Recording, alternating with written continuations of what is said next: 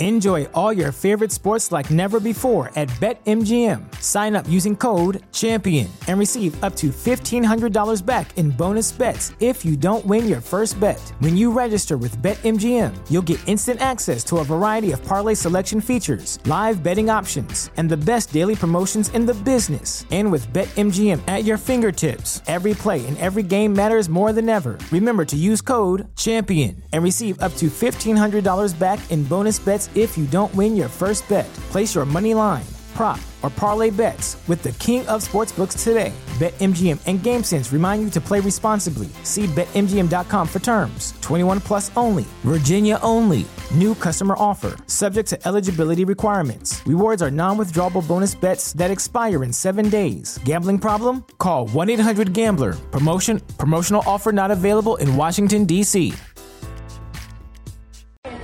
Jordan Grace, and you're listening to the Social Suplex Podcast Network. BWB, this is One Nation Radio. You better get it right. Rich Latta, James Boyd came to give them life. The Blackest Wrestling Podcast has come to kick all ass and drop it six feet if they kicking trash. Word, let me welcome y'all to something different. And if you dig it, man, you should let some friends listen. We be getting it in, this on the regular dude.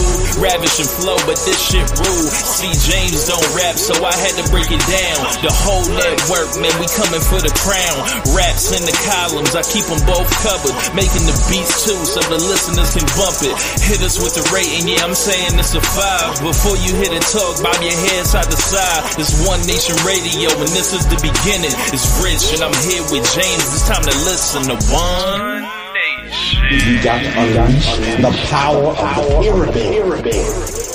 This is Mike Sempervive from WrestlingObserver.com. Check me out on Wrestling Observer Live every day. And also check out your boys, Rich and James, on One Nation Radio. Uh, this is Kenny Omega. We're listening to One Nation Radio. Check it out, guys. These guys know what's up. Big Kenny Omega fan. That's all that counts to me. Goodbye and good night. Bang. Ladies and gentlemen, welcome to this week's edition of One Nation Radio. My name's James Boyd, and here with me I have Rich Latta. What's going on, man? Chilling, man. Just um, been playing this 2K and uh, making these these remixes of, of these songs. Oh, uh, you know, doing doing some stuff to pass the time. So. So uh, I actually just put it on my on, on my YouTube channel is uh, Dru Hill tell me and I, and I made it like a modern kind of beat and it's hard you know, and, and I, I woke this man. I don't know if James is asleep because James don't sleep, but I sent that shit to him at like 1.30 last night, and this man said I was harassing him. yes, you were harassing me. You, you you harassed my my inbox. Like I don't look the the the beat you made for it. It works together. It, it works great. Um, but the part for me as you being a producer that does the sorts of things, I figured like once you play, once you got through the hook, like, okay, you're basically just making a beat and you took the, you know, the hook and, and that's just the sample and whatever and eh, to, to, as a placement to shop to people. But then all of a sudden I hear like Jazz continue to sing his verse. I was like, oh, this man just did a whole cover beat. He's trolling me. Like that's, that's so that's how I felt about it. Like he's not using this to shop or maybe he is, but he decided to send me the version. That's the troll version. So, so I was like, okay, here we go with this. And then it made me think about, you know, our, our Baltimore brothers and sisters in their in their particular accent, and I made me think about the fact that like Dru Hill is from Baltimore, but like that hook is tell me what you want, but it's not tell me what you want, like how our, you know, the accents of our brothers and sisters in Baltimore. So I was like, hold on, bro. How come they don't talk like their kinfolk? What's going on? So it made me ask more questions from them. I, I guess I guess it's a, it's a similar thing as you know folks in the UK how they lose their accent when, When they they start sing? singing. I guess so. Okay, so Yeah. uh, we we've gone we've gone way too far without introducing our Yep. guest that we have on the show. I bet he's like, hey, he's not. Gonna, he, they didn't forget I was here. Sorry about this, but uh, yeah, uh, first time ever I think on the show. Um, It is indeed, yeah. yes. Sir long time coming. Sam Brown of Wrestling Headlines. That's it. Yeah, you can call me Sam though. And I understood about three words of what you just said. um, in like that whole last. It's a, it's, it, I'll, I'll, send, I'll send you a couple things you'll understand exactly what I'm saying. Like if you ever watched The Wire, it might pop. It might. It might. You might understand what I mean. But but yeah. So we have Sam with us today because we are going Yeah, to. man. Um, um, I, I've been wanting to get Sam on for a really long time. Yeah, Yeah, man. When we first connected on, so Rich and I started writing for, well, it was Lords of Pain at the time. We were kind of coming up at around the same time, and I remember you saying, "Hey, when can we get you on my on my podcast?" But uh, the times have finally aligned before the coming apocalypse. Um, we're we're gonna, it's gonna be the last difference, ever, right? it's gonna be the last ever One Nation Radio, and uh, you've had me on. I mean, we'll, we'll see. Come this, you know, come this week, next weekend, if it will be. They, like I said uh, last week, like, it might we might not have internet. They might shut this whole thing down if if it goes a certain way. So we'll see. But but yeah, it's a it's a 15 hour time difference, right? Something like that, yeah. Yeah, I mean, it's- it's the other side of the world.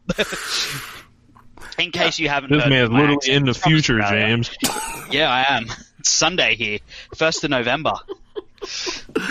Yeah. So um, we have Sam here. Hey, was man, about- make sure you let us know how this work out ahead of time. Oh god. so uh, we have Sam here to help us talk about and preview um, a little ahead of time, but seeing that's going to be next weekend, I think it's perfect time to preview full gear because this card's loaded. Um, as far as you know, on paper it is loaded. Uh, as far as some of the bills, I feel like every match is pretty much there except for one, and I, I'm sure we'll discuss that with Sam. But um, at, at first, let's just um, talk about some of the. We'll get to that. So let's just talk about what we normally talk about, which is bashing on the main roster before we talk about the Wednesday shows. um, yeah. Matthew Riddle, in the words of Kyle O'Reilly, is um, now dumping his first name and is going as just Riddle, like Cesaro or Neville or Big E, no Langston, or I don't know how many people. Like, how long before we call Lars Sullivan just Lars? Or has that already Goldberg. happened? Goldberg? Oh, God. Sting! And I, all, I think I think he'll, I think he'll eventually be Lars. Yeah, I can see that. an old mate came out on Twitter and was saying, "I I like being called just Riddle. It's my last name. It's what everyone calls me. Uh, no one calls me Matt. Everyone just calls me Riddle." I mean, I imagine that's true. That has to, you know, that's wrestling. That's, you know, that's sports. That's Ugh. the military. But You know, like who in so this guy, like how do you stuff up like the best opportunity they've had for so long to create a superstar? This guy looks looks like a looks like a god. He mm-hmm. wrestles so well. Mm-hmm. He's charismatic. Mm-hmm. People connect with him. He's got a legitimate background. Yeah. Like you don't see people in the UFC. No one's going, "Oh, Jones." Everyone's John Bones Jones. Everyone knows that guy. No one goes McGregor. It's Conor McGregor. Everyone knows Conor McGregor. K- well, it's a Khabib. This guy, he sounds Khabib. like. That's Well, true. that, that's because that man got a got a last name like Giannis. You know, there's a reason. There's a reason that man goes by just Khabib. Um, when when you can wrestle a bear, you can kind of get called what you want. Yeah, that's true. Yeah, that, that's that's also true. Like, I mean, now look, I don't know how to spell uh, Nurmagomedov. I don't know how to spell that at all. So I, I, I, I get it.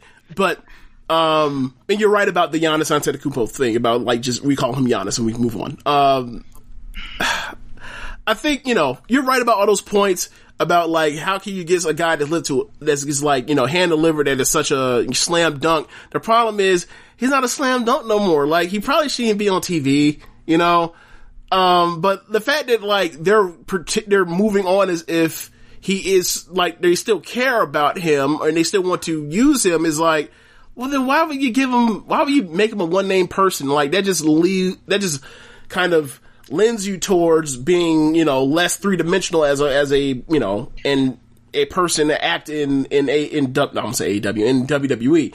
I wish he was in AEW. Well, actually, I wish he was off TV. Period. But you get my point. Like it's it's it's really strange. In the Observer story, Eh, eh. I, I don't know, man. That sounds. Uh, are they that dumb? Do you so really like the uh yeah I, I mean wwe is like like they've people have theorized these things about them before with like as- in regards to seo traffic and stuff like that but that for me it, that time. it yeah it, it for me i would be like well I say that was the reason right Mm-hmm. that would tell me that wwe has a gross misunderstanding of how seo works because Well, hold on, everything's hold still going to pop hold on, up Rich, anyway Rich, Rich, let me let me stop you right there because I haven't ex- we haven't explained to the listeners what actually is going on. So the, according to or, or speculation in the Observer uh, from Dave Meltzer is that they or word from the back is that they have changed his name from Matt Riddle to just Riddle in a way to for if you were to Google his name or enter his name into a search engine, you will pop up Riddle and not see any of the Candy Cartwright allegations of him raping her. So we now we can now that now that we have the full context for the listeners, um, now we can go from there. When you get that full context, how bloody Yeah, gross I- I- is that? Like, oh, Jesus. Right. Yeah. Uh, and it's not without Yeah. precedent. The, I mean, the word was that that's why they did the, the greatest, what was it, the greatest match ever or something like Yes. that that they did Greatest match earlier ever. this year. Yeah. Yeah. so that when you Google that, that's what comes up instead of, opposed to you know, Kenny Omega, New Japan Kazuchika Okada or- tearing it up in the, yeah. Yeah.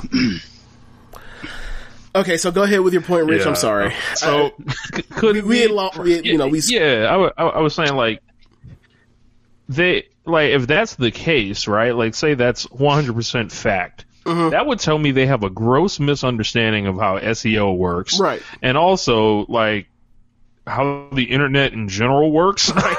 like unless you're going to change that man's name and cut his hair and call him Spartacus, you know, uh, he- it's still going to get seen, man. Like like the toothpaste is out that tube already. yeah. Yes, and it, Also, and make him wear Don't an give him ideas, you know. man. yeah, It- yeah. Don't give them ideas. And then another thing, um, is the, the that that line is something you've heard before. Like when we've had when they've had Triple H in the past do the Austin podcast on the network, and they asked about Chyna in the Hall of Fame, and that was that was more or less almost verbatim what Triple H said about Chyna in the Hall of Fame. It's we have this is a kid show. Right. It's not. But he said it's a kids show. And kids don't watch the shit, but whatever. Uh, it's a kids show. What if kids go on the internet and Google something and they see it and it's like, well, they will see the same thing if they were to Google Hogan, I imagine. But we're not, but that's not an issue for Hogan, is it? So, um, but yeah, like that's, that's what made me think like, you know, this is something that is legitimate of, it is possible because This is an institutional thing. Right, because you hear how you hear their verbiage just trickle down from all branches whenever they do interviews to the public or say things to each other. So it's like, or not to each other, but to um, the public in an interview setting. So it's like they're clearly. I don't want to say these boys are institutionalized, but, but like there's clearly um, a, an education taking There's a place. manual. There is an education taking place when you when you're in Stan- the Stamford House or Stronghold. So, um, yeah, man, it's just it's just really weird. Sam, like, do you, wh- wh- what are your thoughts on now- this on this now? Because it's just like I don't. Do you really think they're this dumb? Like I, at one point, like I Well, see so something dumb. something I put mean, on TV, the- but then it's like first they're also think marketing of- geniuses.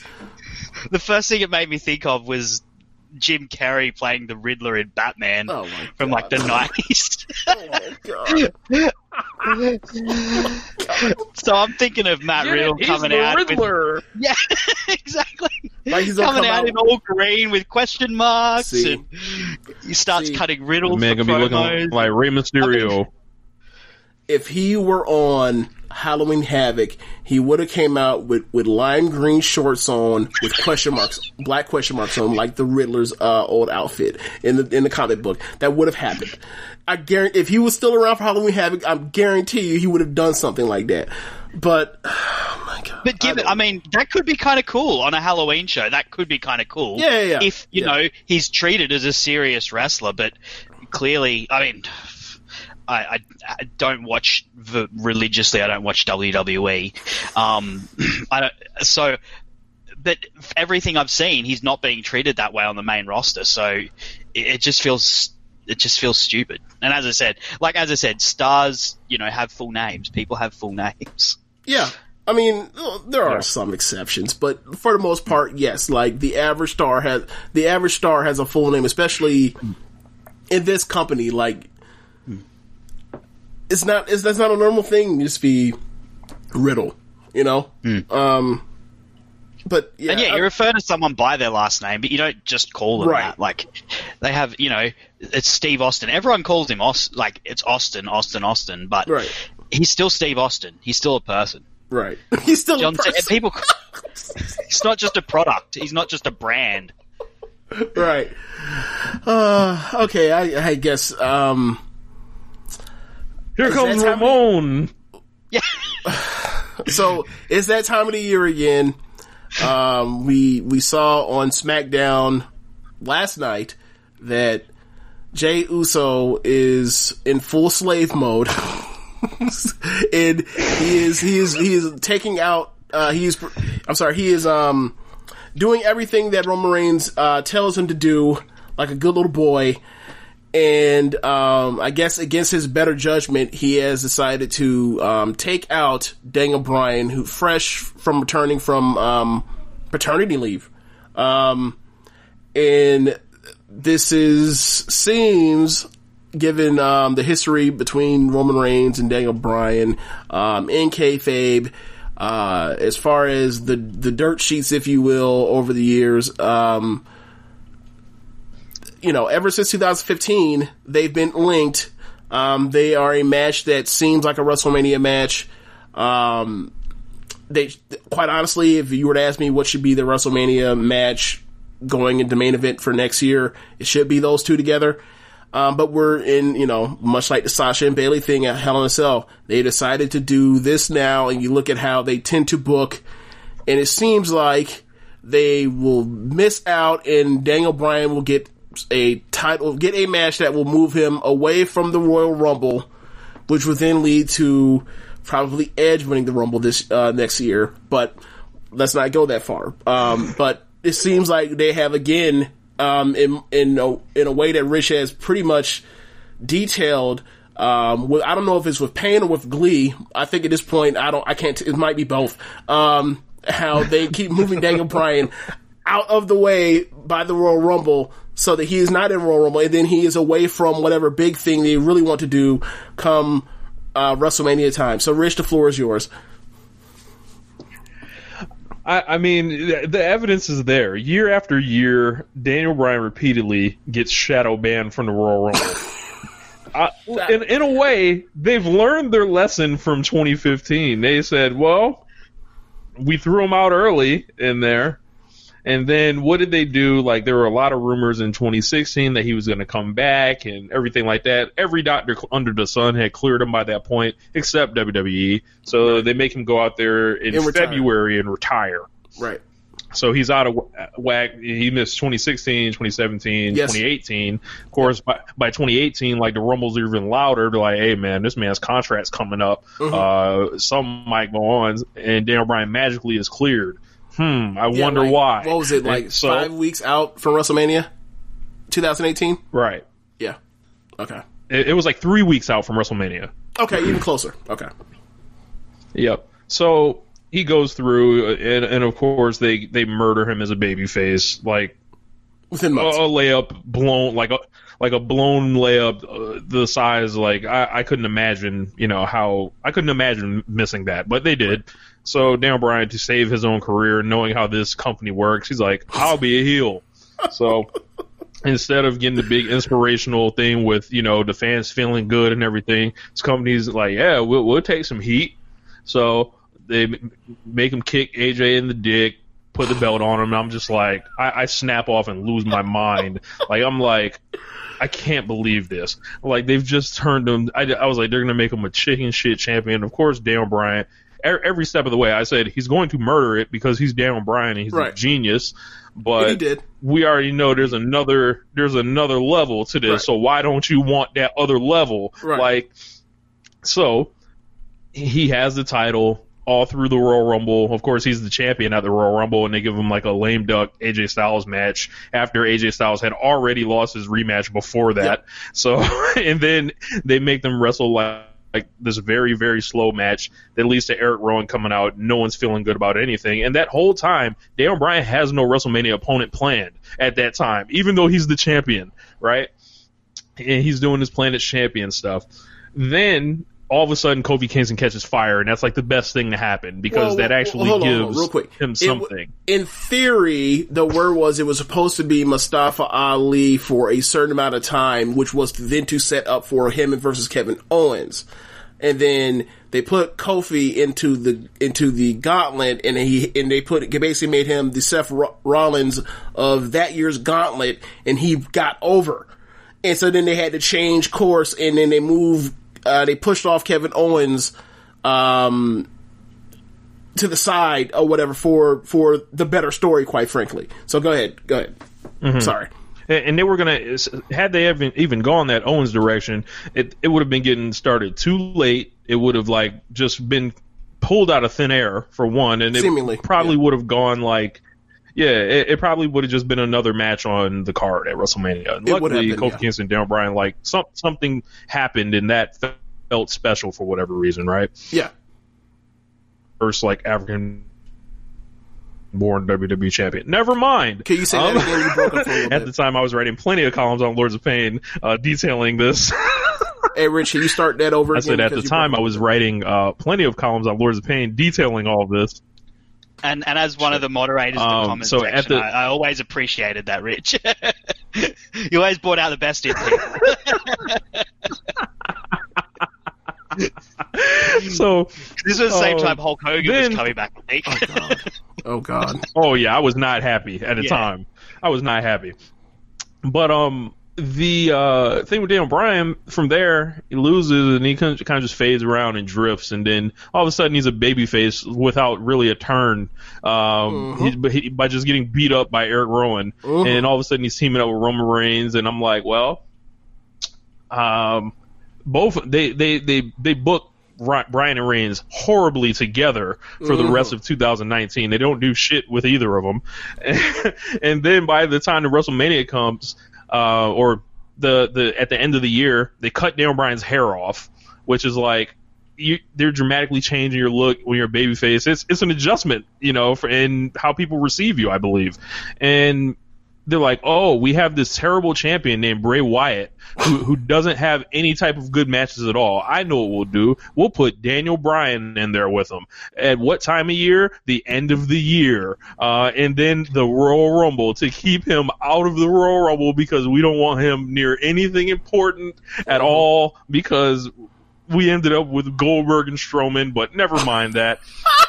Um, by that time, Daniel Bryan was having a nice little eight minute match with Sami Zayn for the IC title, right where they want him. Not the top of the card, not, you know, getting fans excited because they hate this man. They always have and they always will. And they're set to do it again. And not only with the guy that has been linked with him for all these years, the, the, the, the guys that have been diametrically opposed to each other, even through retirement, quote unquote, while Reigns has struggled and Reigns finally has the, the correct alignment and it's like mm-hmm. always what I said what would take for for Roman Reigns to get accepted. It was like I always used to say Daniel Bryan would have to come out of retirement, Roman Reigns had to be a heel, and Daniel Bryan would either have to like win at WrestleMania or like they need to have like the best match, like one of the best matches we've ever seen in the main event of WrestleMania for the title, and you live with it from there. Those are the options.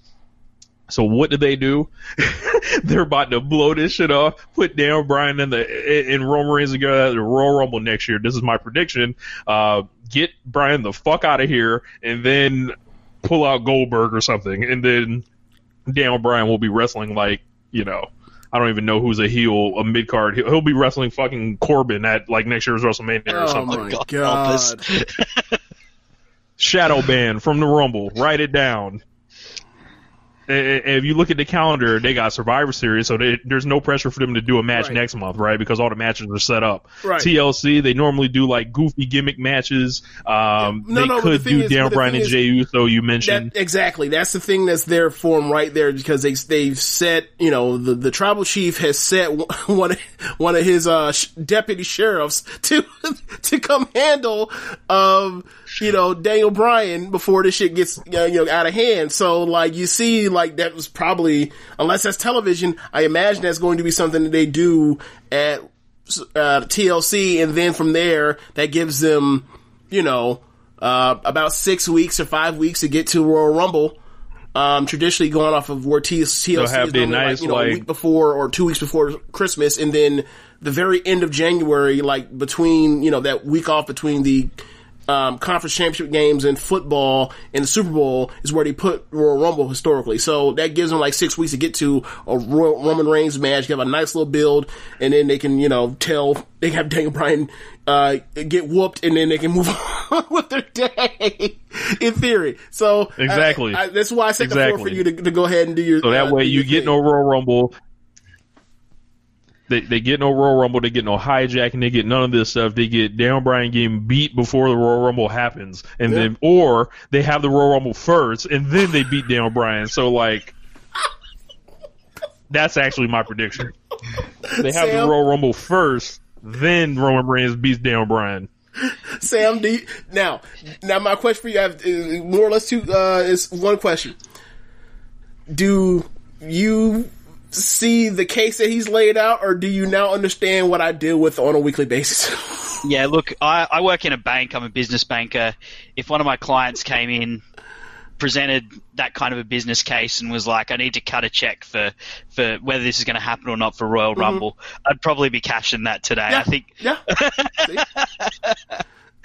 like man and the the problem with the i mean part of the problem with this right is that there are people who will who will wave this like constant sidelining of Daniel Bryan away because Daniel Bryan's just so good that he makes it work. Like the the booking, Daniel Bryan has succeeded since he returned, completely in spite of how WWE's booked him. He So- should, as Rich said, he should have had the most triumphant, mm-hmm. heartwarming return ever. Instead, he gets like a mid card match and then a like a flop. Like what happened to his face Big when he Cass! returned? Big They put him in Cass! Big Cass. Like he he did not return to fight Big Cass, and there's so many amazing wrestlers on the WWE roster. How have we not had Daniel Bryan versus Seth Rollins yet?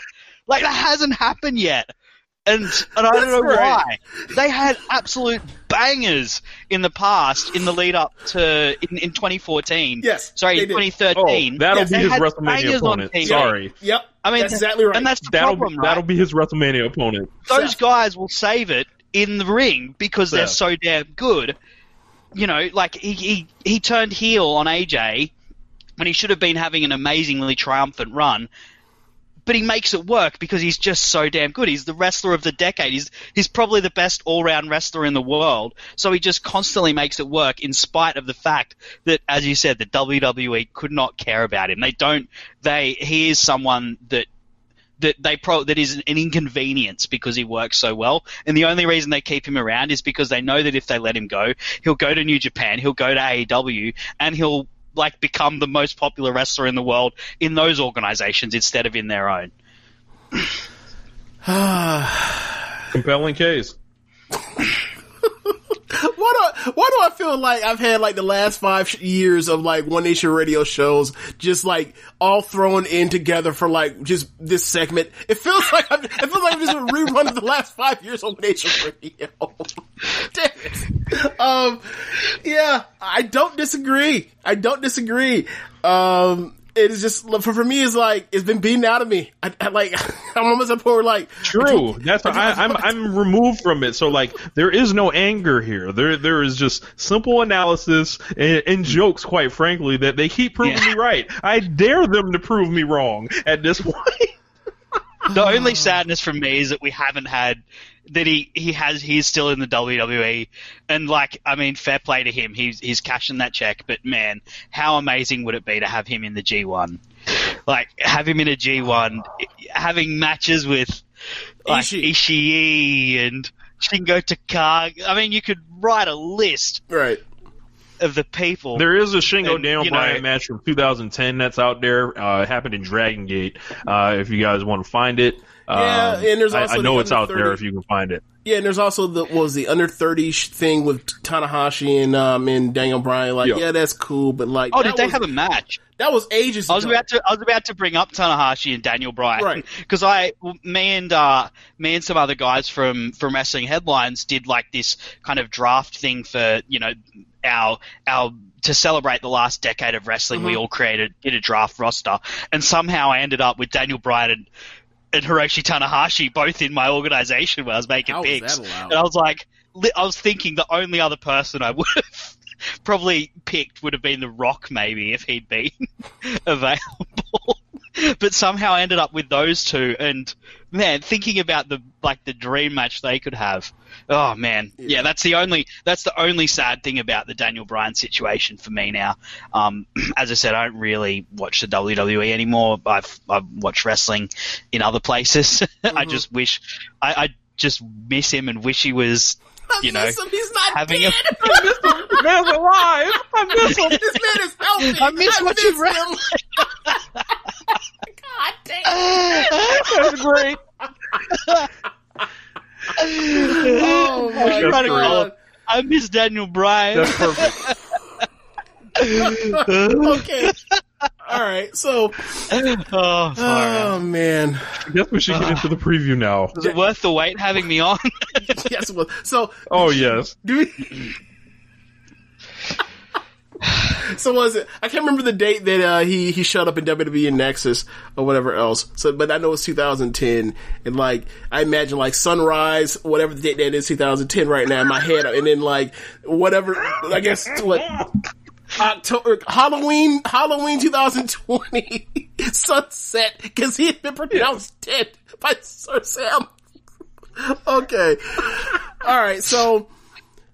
I guess from there we trans we transition from the death of Daniel Bryan to um to a, a review for Full Gear. Um, yeah, man. Um, I like so much about this build, especially from the potential of the card.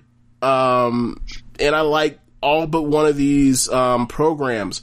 Um, I, I don't know where you even want to start, Rich, where, or Sam. Where do you want to start at? You do we just go I to guess we can start Moxley? with Sam if you want to go first on each of these. Just like just an overview of like what you're thinking of, of of how the card is and how they've got here, and you know how excited are you for the event? Do you have the card? Yeah. Rich? Yeah, I do. Okay. Okay. Yeah, look, I'm I'm super excited for this event. I think it's it's shaping up to be a, a better card than All Out. I feel like maybe not. I mean, Double or Nothing was such a weird time because everyone was in lockdown and it was such a weird time TV wise, and they you know pulled it out of the bag there. But this one is just up and down, so well built. As you said, there's you know one or two matches that maybe haven't haven't paid off as well as they could have in the build, but in the in the ring, I've got no doubt this is going to be you know just such a fantastic one. If you want to start, I mean, if you want to start at the championship level with my my man Jon Moxley, um, Yes, let's start there, guy who's wearing a Dean Ambrose shirt right now. yeah, it's true. Um, yeah, look, I mean, this has been. I've I've never I've always worn my fandom for this fella on, on my sleeve. Oh, we know. Um, and and out in the open, we've had. I remember back in 2018 having a number of back and forths with you guys when. Oh, when, whoa, we're going to bring that up. Whoa, that's, of- that's, that's getting brought up Okay, right the fuck okay, now. Okay. I'm, I'm happy to. We'll, we'll talk about this and we'll get into it. But look, this year's been just a banner year for Mo- for Jon Moxley. Um, just and, and his run as champion is just. I cannot remember a better run as a face champion. Um, that's been you know, for, for so long, since certainly since I've been paying attention to, to wrestling, uh, and this the strength of it is emphasized in this match. They've already had this match. They had this match about a month ago. Yep. But they've managed to build it in such a way that it still feels incredibly compelling that he is going up against Eddie Kingston. Uh, in in an I Quit match, and isn't it interesting that they're having an I Quit match? You know, like two weeks after the WWE had an I Quit match at Hell in a Cell, um, and I have got no doubt in my mind that these guys are gonna, you know, show them how it's done. Right. And no, that's no knock against the um the Jey Uso and Roman match. I thought that was a good match. It's just a little bit too um over the top with acting instead of action for me. But um I wouldn't I would never say that man I, I would never go back and watch it, but I wouldn't say it was bad. So um as far as No, neither would I. Uh, And for the record, neither would I. But I, I mean, you look at the two guys in this and the story that they've built already. Yeah. Like the, even just the fact in the promo, Moxley was like, uh, "I've been doing the rest for business, but this one's, this time it's getting personal." Uh, and a- and Eddie Kingston takes everything personally. Like every single thing that happens to him is a is a personal slight against him. Uh, and, and these guys are both electric on the microphone and aren't afraid to you know mix up with brutality in the ring. This has got all the makings of just a, an incredible I Quit match. Yeah. Go ahead, Rich. Yeah, man. Um, with, with Moxley and Kingston, it's like I feel like you're looking at two sides of, of the coin of the same guy. It's like you're looking at the good version uh, of a guy, and then like the bad version of the same guy uh, in Kingston.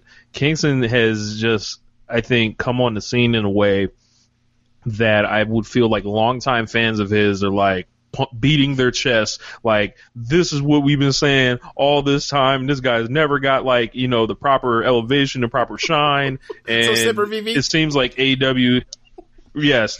I, I feel like um I feel like AEW stumbled into like another like you know quasi a guy that can work the main event because he's always going to be able to talk to somebody and, and get people, you know, uh, like we see it on BTE when they're like, "Hey Eddie, cut a promo on this bag of like Sour Patch Kids," and then like he does, and it's amazing, and it's like, it, it's fucking like it's crazy. Like they'd be like, I hand him a cookie and be like, "Hey Eddie, cut a cut a promo on this cookie," and then you know it's like, you know, They my wife's come pumpkin. crumbling down, and like you you know, yeah, a pumpkin, yeah, that one was, was too, and, and, and that's going to be very valuable as you know you're going to be developing I think a lot of baby faces and Eddie Kingston is the perfect guy for every one of them to fight. and he's uh he's a faction leader. Like this guy's like taking a rapid elevation. That's not taking anything away from Mox who's just been uh, a battalion of consistency uh, throughout this year. Been I think you know he's going to win Observer Wrestler of the Year. And he's, going to radio wrestler year too, probably. uh, like I think he's going to um, like with with this match, he's going to really get to show. He had his crazy match with Kenny last year, but he's going to get back to some of the crazy shit here. So th- and he's going to be right in his wheelhouse with what he likes to do. This is going to be awesome. Yeah. Um.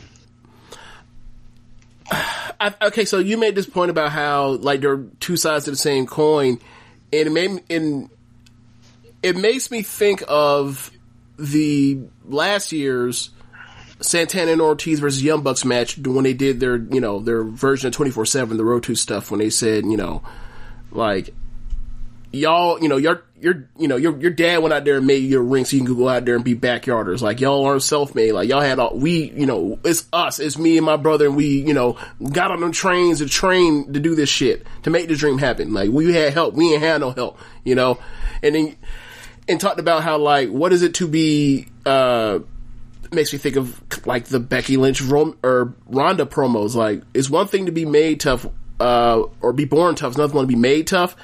And, but anyway, uh, the real thing for me is like, you think of opposite sides of, of, of the coin that you mentioned when it came to that, and it's like, but they also, with this, the way they're setting it up is like, they also knew, know each other, knew each other. And then you look at like, Moxley, you know, the land of entertainers as, as, he said, um, Kingston said, is like, you got the shot, you got the call to the show, I didn't. I had to toil away. I could have been you. I don't think he said that Right. yet, but like a lot of that is pointing towards I, I- I- could have feel like been that too. you.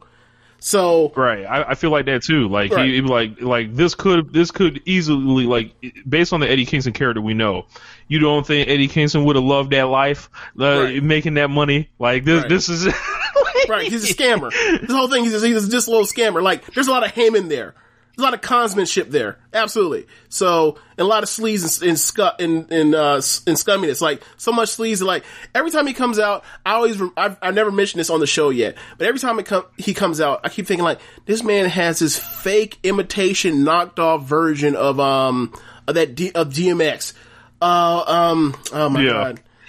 Uh, stop can't being greedy. Stop being greedy. Exactly. He's like he keeps coming. He has that fake version. Like it keeps sliding because I keep forgetting it. Why does this man keep sliding? But anyway, it's just like yeah, that's that's the thing. And I mean, I I hope like I'm not, or I kind of do hope that like on the go home show he says this. Like I could have been you and been like I was on the I was on the the pulse of this the whole time. But yeah, just it's just a it's just a very personal story, and like you know, I really think it's a really nice touch. Is like Moxley thinks this dude is redeemable, even though we've seen nothing to to let us believe let us believe this. I mean, and maybe it's part of the fact that like you know Moxley is is kind of with these kind of shenanigans, or you know, or could be a part of some of these shenanigans if he weren't wasn't you know this anti-hero, but he finds you know uh, a a piece of himself in, in Kingston, and he's like, I'm trying to drag that out of you. You know, once I beat, you know, leave you unconscious or, or ma- make you quit or whatever else. Like, Well, he was so- saying he's gonna beat him until he's his friend again. right, right.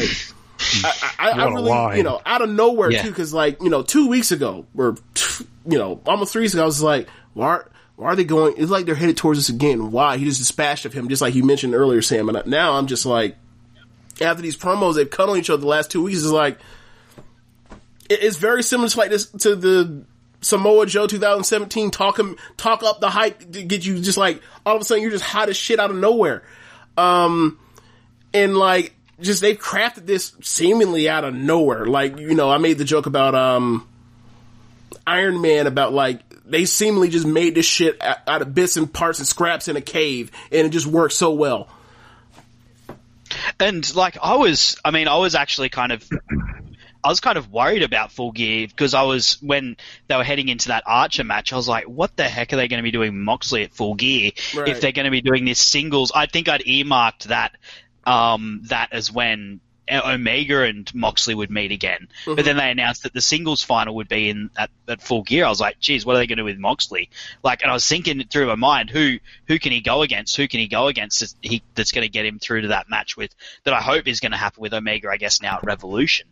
Um, and they've just pulled this out of nowhere as like this guy got beaten clean in like 10 minutes a month ago Right. and they've been able to just pull it like build it up out of you know and, and i mean is there a chance that eddie could win oh no. Absolutely. no not really but No. i still mean in the watch it. heat of the battle yeah in the heat of the battle it's going to be it's it's still going to be awesome Yeah, like ultimately the Yeah. thing is like go hard enough to where you get the near fall where you think, oh my god, he's going to actually lose, and then after the kick out or the last gasp survival, like you go from there and get out of the match, and that's a, that's success in itself.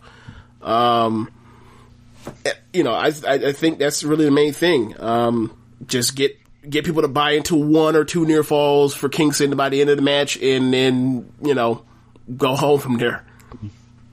It's gonna be tough because of I quit match, so no near falls, but they need to feel like Moxley's like finished at some Yeah. point in the match. Well, like he cannot he yeah. cannot go through it'll be like he cannot go through this like he will not put himself through this Right. like eddie's eddie's Right. got you know set the lucha brothers on him and set the butcher and the blade on him and got him into a position where he's got to you know as i mean that thing that he said last year i think when they were doing the uh the stuff with kenny where he had to crawl through glass they're going to put him in a situation where you're like there's no like he's got no option but to quit but Moxley being the badass that he is, he'll he'll crawl through that glass and and come out the other end. Yeah, Die hard. that's it. Yeah. So, uh, what would you say is the next match? Would it be the Young Bucks versus FTR, or would it be Kenny Omega and Hangman? Because I'm willing to put FTR in Young Bucks as low as you can put it. I, I would probably say Kenny and Hangman. Thank you. Because like, you know, it's the return of singles Kenny Omega on pay per view, which is very exciting. Um, these guys have been linked and um, they've had this tournament, nice tournament. Uh, we'll get to it later in the review, but um, Hangman and Kenny, Sam, how you feeling about this? Like how about everything? You know, going with uh, both of these guys, kind of, you know, breaking out from their team, hmm. and Yeah. you know, going into this thing here. It's it's just been a you know an incredibly long story, but a really good one where we've had so many little teasers. Like I just remember at Revolution, which was in February, Yep. where they teased that that buckshot. They te- first they teased like the Young Bucks super kicking Hangman, and then they teased, and the crowd was so into each one of those things.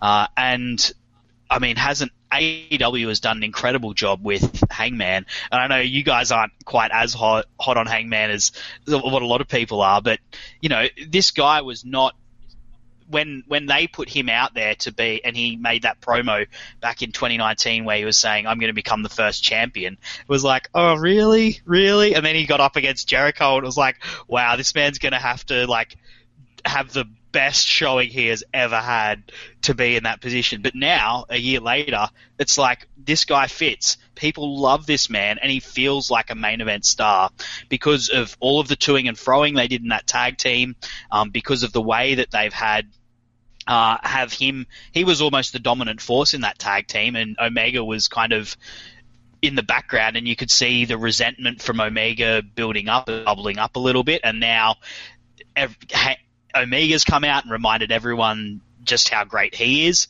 and how big of a star he is, and you know is is playing fully into that idea that he is the greatest that he he's he is sending up the idea that he is God's greatest gift to wrestling, uh, and leaning so hard into that that you've got this you know you actually have a really interesting dynamic between them as well beyond just like you know it's going to be a banger you know they've got history. You've got this guy who's like really earnest um, and wants to prove himself against a guy who thinks he is like is acting like he is a is a god almost and you know I've no doubt that Kenny Omega believes that he will absolutely wipe the floor with Hangman Page, but you know Hangman's going to he's he's going to be going into it going this is the biggest fight of my life, but I'm going to give it everything I got.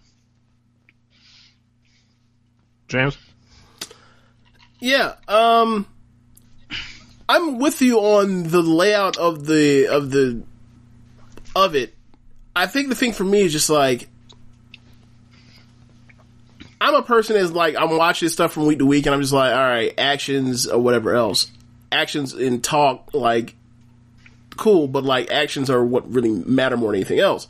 So like when Hangman is like so caught up with like being a dick to the Young Bucks, and then and he knows that like his tag partners are, are so close with the Young Bucks, and then like ultimately he you know, instead of wanting another match with them after he, you know, boat raced both of them out of there um, at, at Revolution, to like take the easy way out and screw them dudes from getting a, another chance at a title shot, and then like you know, as you mentioned, the you know the the building for and protection for Hangman was you going to tag with Kenny and you're going to win every match by with the pinfall with a finish.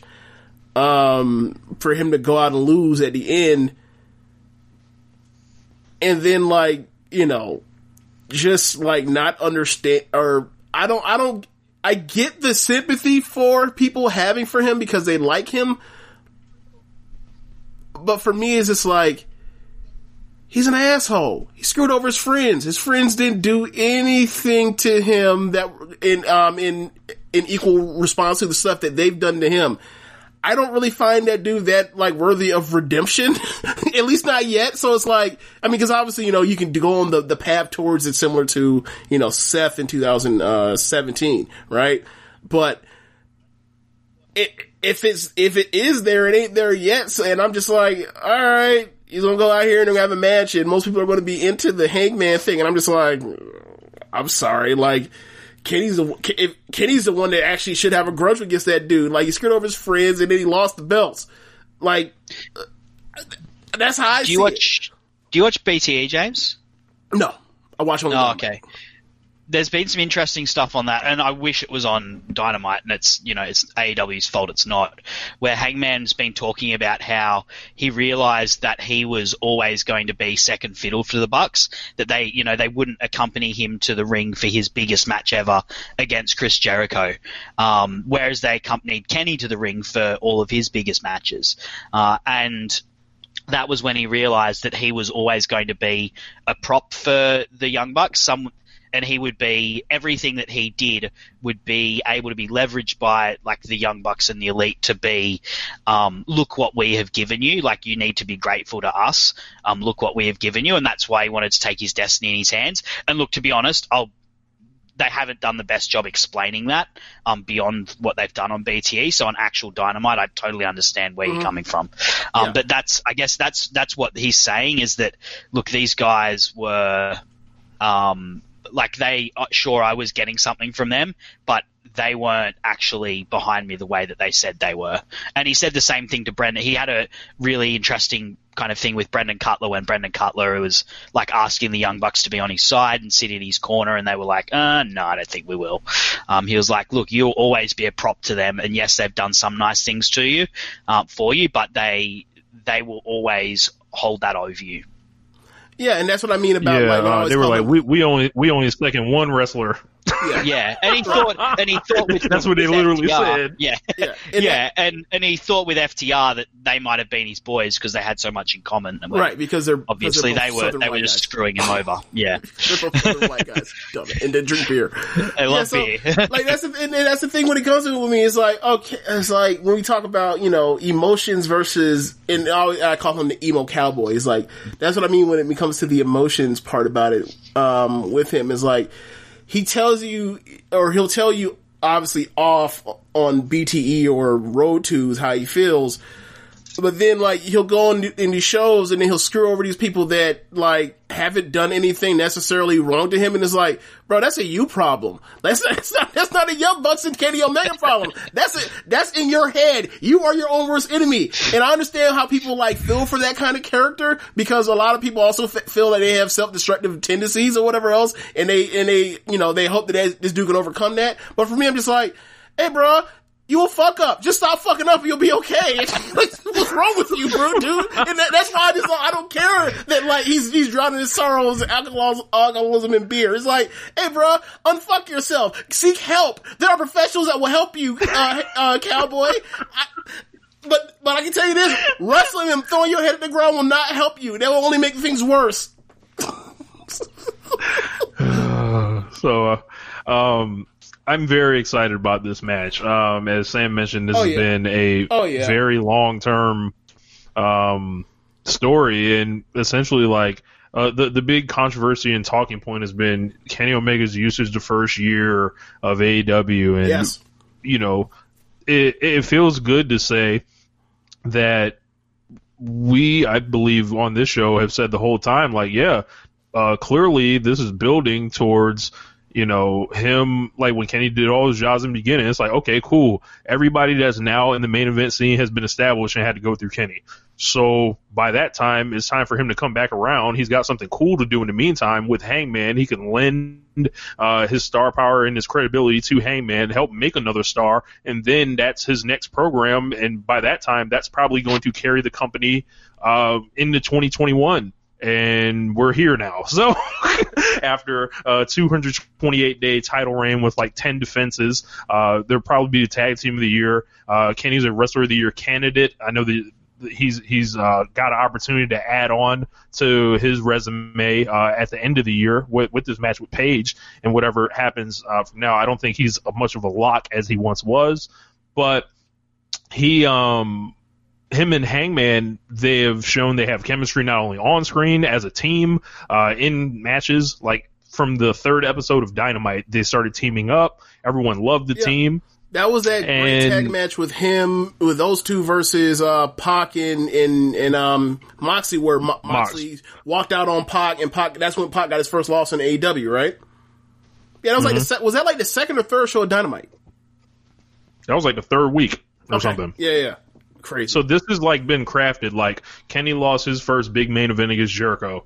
Hangman lost that main event against Jericho, and from there they were kind of together. Like for the most part, you know. Um, and now with them, you know, the, the fallout over the summer, I want to see Kenny beat that ass. that's how I feel about it. Like, just saying. that's just how- saying. That's exactly how I feel. It's like he he he decided to, he's he he is at the top of the card. He loses. He decides to go side questing with his young boy. His young boy keeps winning these matches or whatever else, and then at the end, like he has problems with people that he, that are of Hangman's or I'm sorry of Kenny's that that Kenny is closer to than him, and he resent and I, like it's just like for me, it's like what could Kenny have done as a human being to like have you know, make this work more smoothly. Like, I feel like he's the aggrieved party. I hope he blasts his fucking head off. Like, that's, that's me too. Yeah. Like, just, man, V Trigger, that man's head to fucking San Diego from Jacksonville. It- I don't it- care.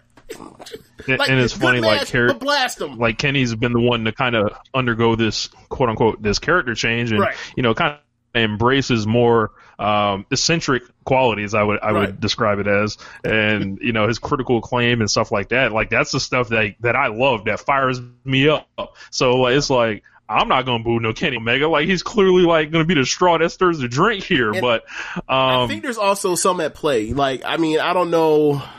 It, it, I think, you know, I wish there was a crowd, a full crowd, and maybe there'll be enough crowd to actually fill this, but like in the aftermath of this match, regardless of whoever wins or loses, if this is indeed the full on, you know, the, the turn or the final push to get Kenny Omega to full heel Kenny Omega, I hope he does take a page from Jericho when he was wrestling Sean and call the fans hypocrites. Like, I didn't break up the elite. Hangman did. Why are you booing me? He's the I didn't lose the belts. Hangman did. Right. He's the asshole. And, I and didn't lose. all I've been hearing all year is we want the cleaner back. We want singles Kenny Omega. Here he is. Why are you booing him? Right. Like, so Yep. I really hope there is a, there is the Jericho hypocrite th- angle there, cause it's absolutely there at play. I don't know what I'm saying is I hope he uses it. So, cause it's there. Yeah. And, you know, Yeah. Eh, and also I'm just so happy to have Kenny Omega as a singles wrestler back. I really am. Like, I, I, look, don't even, no disrespect. Like, I love the tag matches or whatever else. I like to see Kenny Omega by himself doing his thing.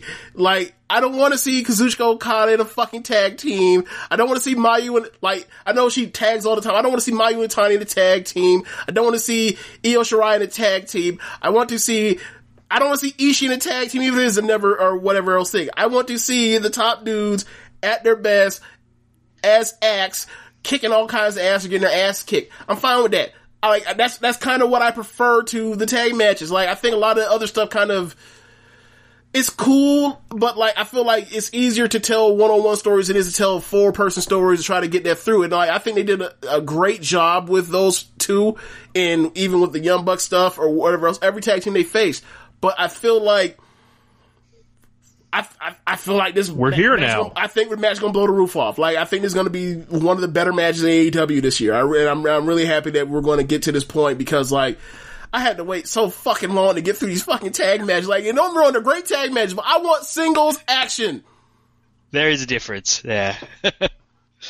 Yeah. Like it's just, it's just, it's, Yeah, just, it's so, really um, hard. The Young Bucks do a good job of it too, but like, it's really hard to get that.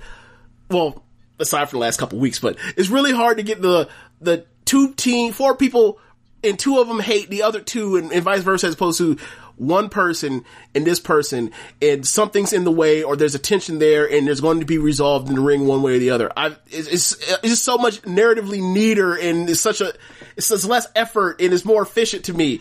It's just, that's just what it is. Like, don't get me wrong, I love tag wrestling, but I'm just glad Kenny's out and out like his prison. Out. He's out. and, it- and it's time to go. And it's time to go. Yeah. So who who uh who we got? Who, I was Kenny. I was thinking yeah I was thinking Kenny and until uh, I think it was this week just some bloke I follow on Twitter Gareth uh, he uh, was posting a thing about why Hangman should win and I kind of so the, he's I don't know if I completely agree with it but I kind of understood where he's coming from in that if they really want to make Hangman the star, and they kind of have been saying, look, Hangman is the future of this promotion, if they they risk putting a glass ceiling on him if he continually loses to the top guys.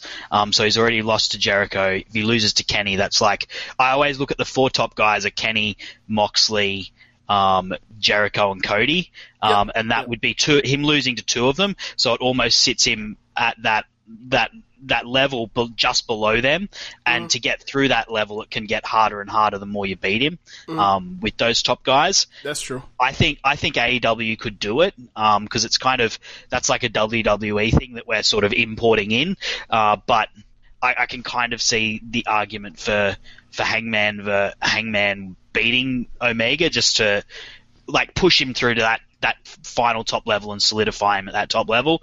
But man, I want to see I want to see I- I'd love to see Hangman and uh, Hangman and Moxley, but man, I want to see Omega and Moxley again because you know they're going to smash it. Yeah, I th- I think the thing for me is I have trust in this promotion that I don't have in um on the main roster. So for me, like they can beat Johnny Gargano to death because I know eventually he's going to get the title. Regardless of even if it's two months, just two fucking months, he's going to get the belt. Um and I think the thing for me is if the idea is to get Kenny Omega as a heel, I feel like the best path for that is he just whatever he does takes an easy way out, a shortcut, what have you, but beats Hangman, succeeds Moxley as champion, reigns as the heel, and then the person to eventually topple him is Hangman in their second match. And I trust in their Yeah, long-term make people booking. from a business perspective, people will pay for that. Right. Hmm. Right. Is it because it's a it's a it's a And, legitimate and also, you run the cr- risk of crowds maybe coming back by them. Right. Right. So like for me, like because I trust in the long term booking in a way that I really only trust with New Japan, AEW, Stardom, and NXT at the top of the card. Like a chase will actually be fulfilled before it's on the back before it's like way past its peak or um or they've done something to screw up the character. So I'm I'm I can I can buy into that.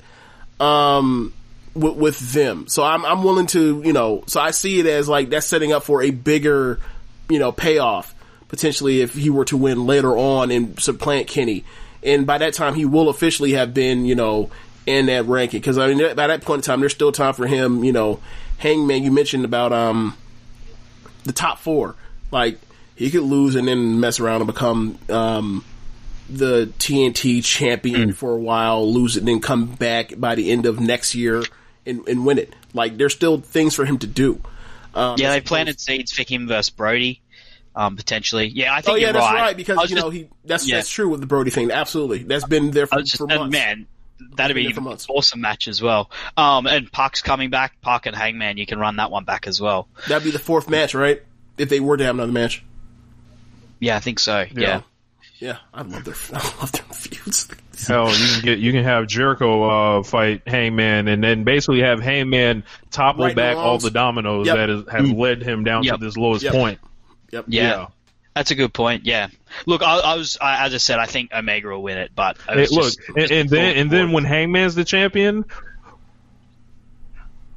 I'll say, and then when Hangman's the champion, who what heel do you have coming up? MJF. Oh, I thought you were gonna Yeah. say Cody. I thought you were gonna say Cody, but yeah.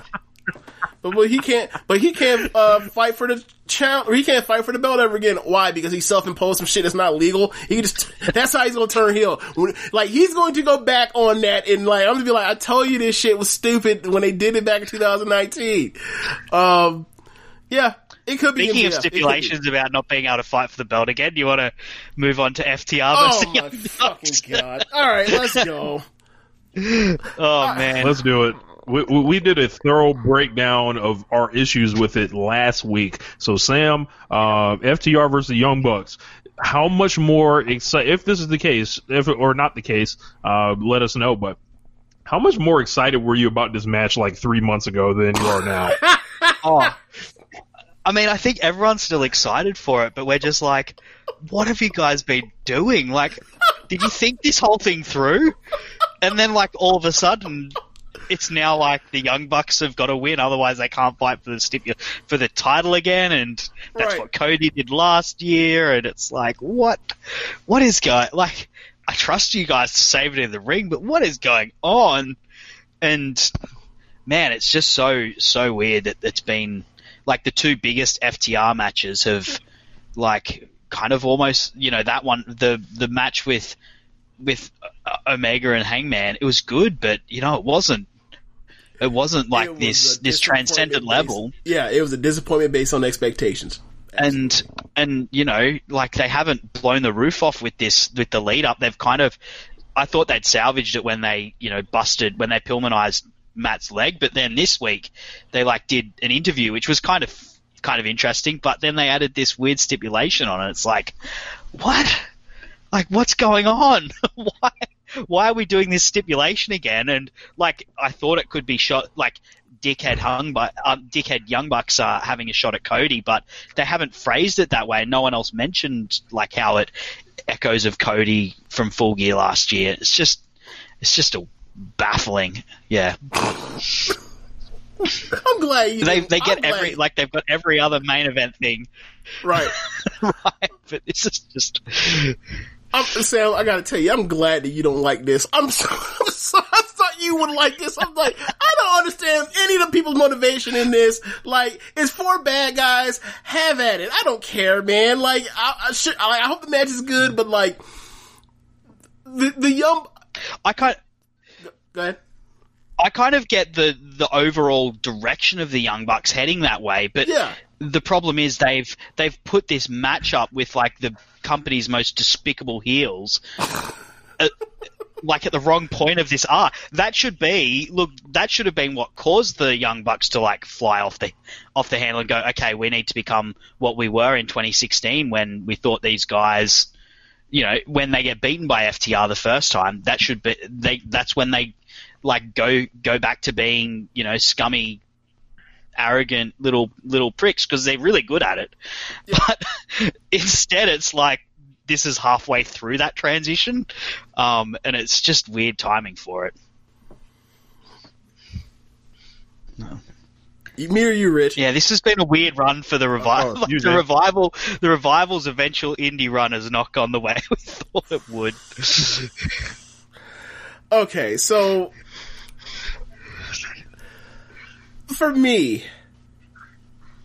this is like some boy cry who cried wolf shit. Like I don't know how many title shots or how many number one contendership matches the Young Bucks have blown, but it has to be at least five at this point, right? Like let's see. They uh did they have a match with um SCU when they were champions? Didn't SCU beat them when they were champs in the title defense? Yes. That's one. Yes. They lost. The, they lost to the. they lost a They private lost in the party in the first round of the tournament. That's two. Uh, they lost to Hangman and, and um and Kenny. That's three. I feel like there's other ones that uh, shots that they've had to get in and they've lost as well. But anyway, like they, you know, you have. they have. uh Oh my God, what's his name? Masked announcer, AEW.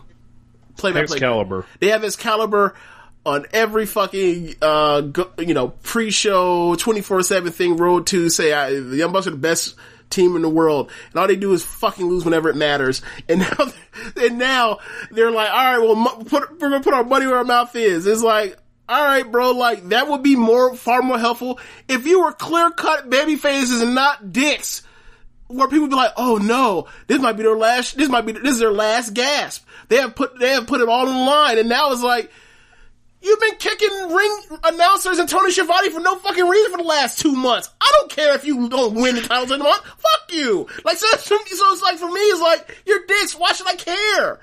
Like, would it suck if a great team like you don't become, have a chance to be ever champions? Yeah, but you're an asshole, so why should I care? I think And that where- that's what they're depending on. That's what they're depending on. That they're the best. Like this, this. No, no, they're depending on you feeling like, whoa, fuck, what? They can never be the champions. Nah, we gotta like root for the young bucks. No! like or else like this shit is like it's like what, what's going on here? And in a way, uh, the way the Cody situation was so jarring, where Cody hadn't failed, he won every single match going into that. So it's like, why would you do that? And the Bucks have lost everything going Right. into that. And the thing for me, another distinction of is like, Cody was the hottest white meat baby face we've had in years in the sport, maybe, or the fake sport or industry, whatever you want to call it. And then that happened.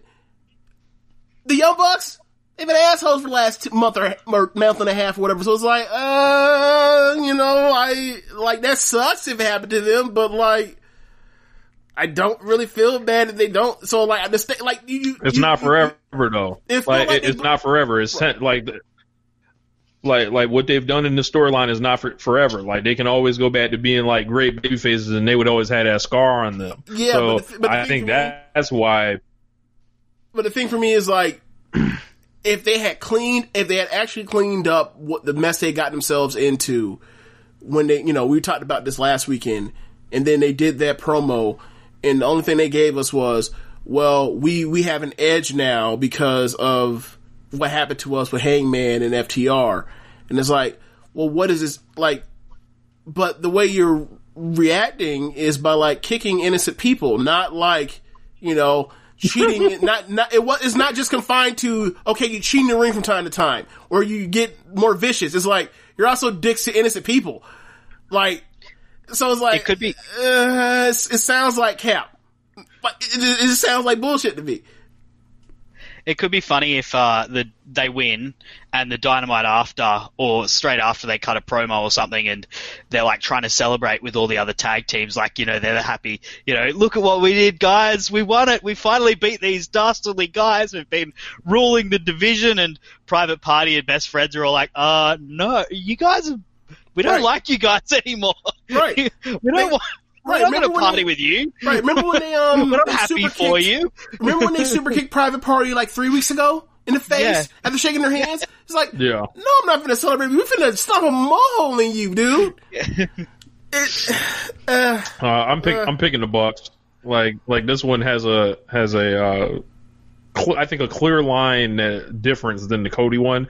Um, and I, I don't think the Bucks like they're gonna scar the young Bucks like that because if they can't win the belts, then they have to break them up essentially. And they did flash something on BTE, which was quite interesting. Um, that uh, Matt uh, he had a cell phone right that told him the future after he would take a picture of somebody and it would show him it was like some Twilight Zone shit. So he took a picture of Nick or whatever, and then all of a sudden he flashed, and then Nick was holding the TNT title or whatever by himself. So eventually, you know, we gonna get that Nick Jackson uh, It's TNT that, uh, title run, which hashtag long-term sign me up. yes, sign me up. Um, but uh, You so yeah, I, I, I got the Bucks all the way. no, it's just the the idea of. Not, I don't necessarily say teasing it, but it's like if that is the future, I'm okay with Nick Jackson being a singles wrestler, like in the ring only. Like I do not trust him as a talker whatsoever. Um, so like that's kind of the thing. That, like so, if he could talk, then I'd be okay with him being a singles act, right? Because he's a great wrestler. Um, but it's but it's another thing is like, is Matt done?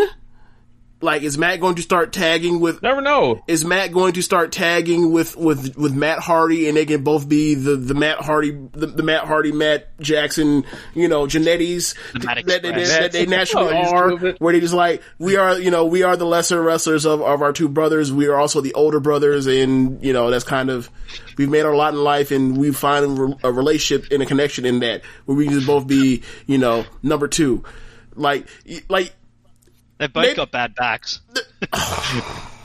That's true. like, so I mean, whatever. Young like, Bucks all the way. yeah. Um, Yeah, I'll go Young Bucks. I'll go Young Bucks. Like, I, like at this point, like when they said like you know they you know we'll you know they did they, they did the Cody step. I was like, dude, now I, now I officially like I don't care who wins. I don't whatever whatever y'all want to do. Whatever y'all want to do. Y'all y'all have. This is not what I was expecting five months ago. This is this is not what I wanted five months ago. If I had known this was going to turn out to be a mess, a narrative mess. Uh, where we go next from here? So we got Cody and Darby Allin for the Oh, yeah. TNT Championship. Should be a good so match. uh, this one kind of came out of nowhere. Should be a good match, uh, as as James mentioned. Um, so we're about a week out. We got one week to do whatever. Cody's in a six man tag next week. I don't know what Darby's involved in, um, but of course he had the hot feud with Ricky Starks throughout this period. Just kind of seems like they're pulling this match out of thin air. Um, uh, Sam, uh, how you feeling about uh, Cody versus Darby Allin? Uh, I it is kind of I mean it's kind of out of thin air in that they Cody was just finishing up with um, Orange Cassidy, and they've still kind of getting circled by the Dark Order, and then Darby Allin's just thrown in. But because Cody has such a rich hit, rich history with uh, with uh, Darby Allin, I'm I'm perfectly fine to give it a pass. Um, because you know Cody they had that draw originally in the the original championship um, tournament. Darby hit the coffin drop and Tilt. and yeah, Cody Cody rolled him up or tilted him up. They also had that match on New Year's New Year's Day, Yes. which is I think kind of goes goes forgotten, but that was a great match. Yeah, that was um. Yeah, That's like a four star match. Yeah. yeah, and I mean Cody's Cody's made this TNT Championship out of wrestling different wrestlers every single week. So I'm I'm sure they'll do so. They'll talk about it this week, and it'll be you know it's not it's not a, a build that's going to blow the roof off or or you know that's you know anyone's you know throwing their babies in the air about, but it's a uh, it's uh, you know it's good. It's it'll be a good match, and it's they've got enough history that it'll be it'll be it's it's a still solid what they can do. Yeah, um, I believe they're playing off the history that we all should know by now, um, because it's been it's been so well, you know, for the most part, very well done. Um, so you know, this is kind of like the most real estate Cody has ever really given up to the rest of um, the shows leading up to pay per views. Like this isn't some big, you know, big thing, personal thing or whatever else. This is more or less like, all right, I'm having a match. Um,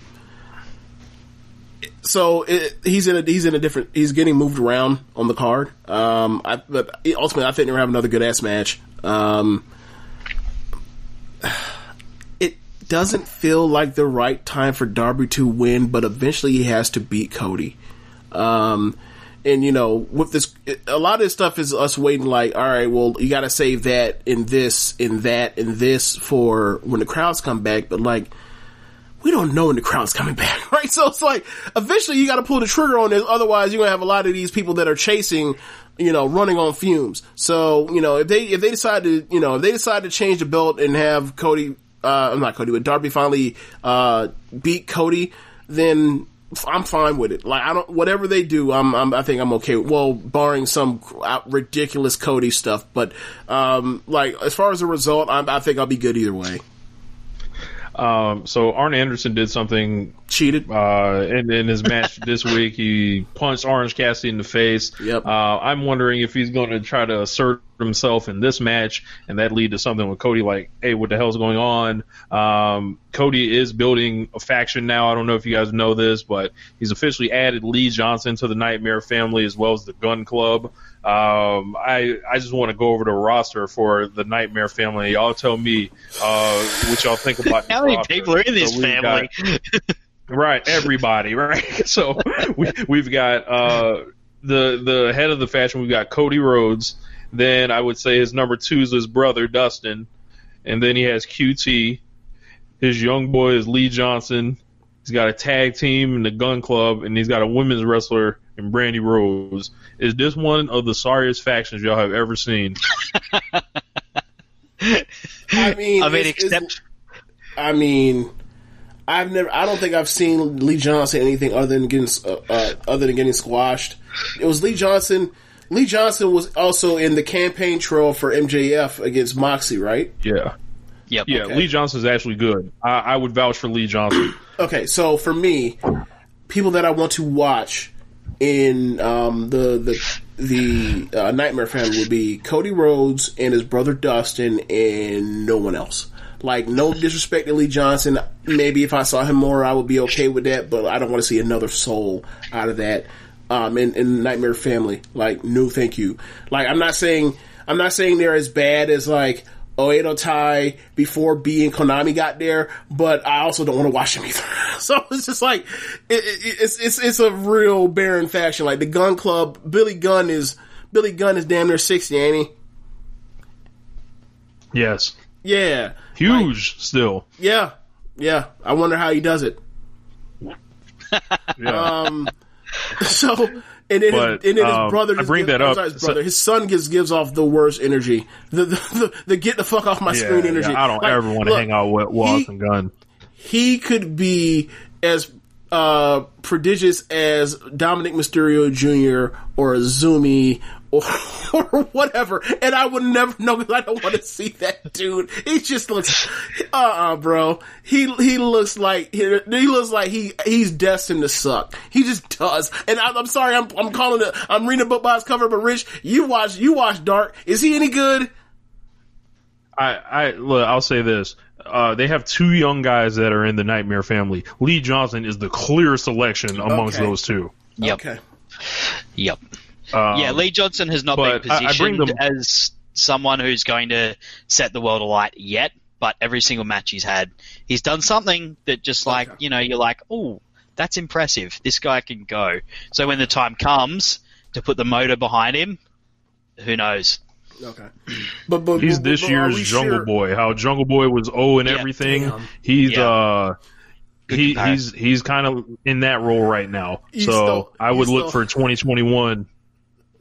You just undercut the joke I had What's in up? my mind. I'm gonna say, are we sure that that uh, Austin Gunn is not another Jungle Boy? But then you said Jungle Boy, so you you, ste- you you undercut whatever I was gonna say. So it is what it is. Whatever.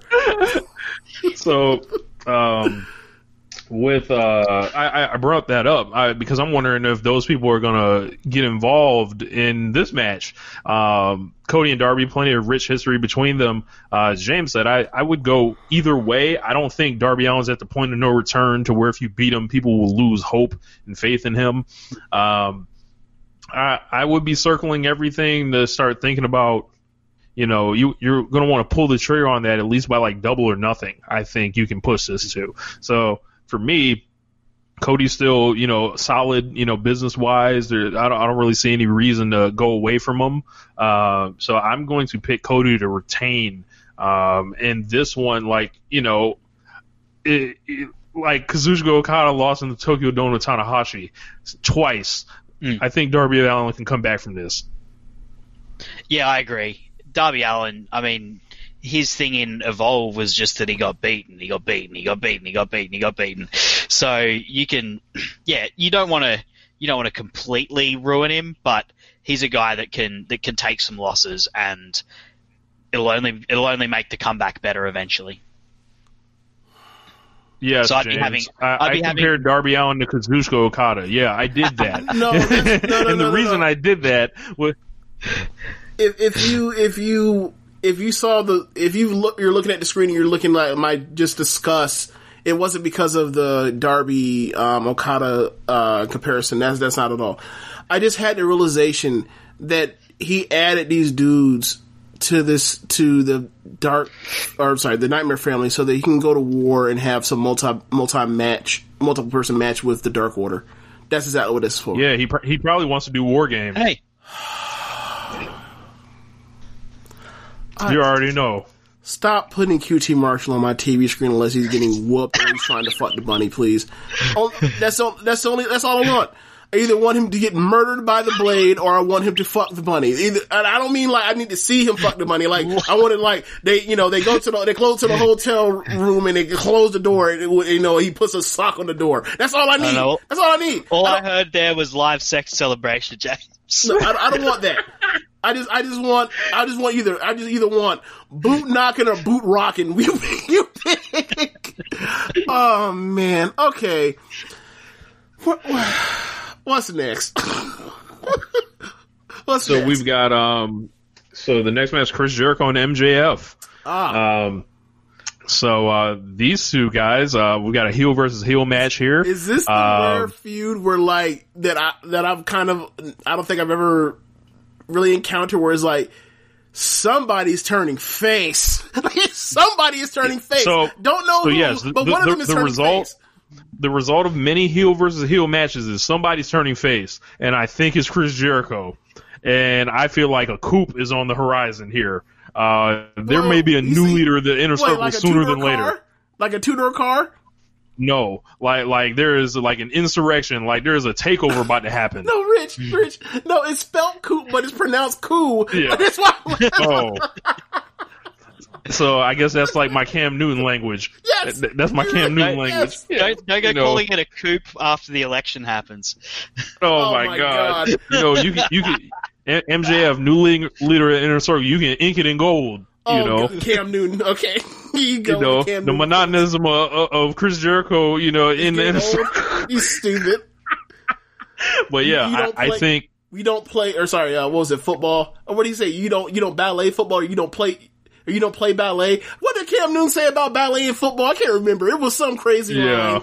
Whatever. I'm sorry. I, I I feel like you know they'll have to figure out something with Wardlow getting in the inner circle with MJF because that's his muscle or whatever to make everybody else get in line. Hager. But Hager. uh, I yeah, there there's natural tension there. Maybe you even split it to where uh, proud and powerful. Of course, they're conflicted as well Yes. because it was like you know Ortiz was like I don't like you, Santana Right. I don't know, but Yeah, he's it seems about like there's guy. a there's a Sammy Jericho uh, Santana side of this and, and Hager, and then there's maybe an Ortiz MJF uh, Wardlow. Uh, we we don't know. Like there, there's still a lot up in the air, but this is uh this is all very interesting because of the millions of ways they can go. Sam, how have you felt about this feud from the inception? And then, of course, uh, I, I would love to know what you thought of the uh, song and dance routine. And then, you know, looking at this heel versus heel thing and who's going to, who's becoming good here.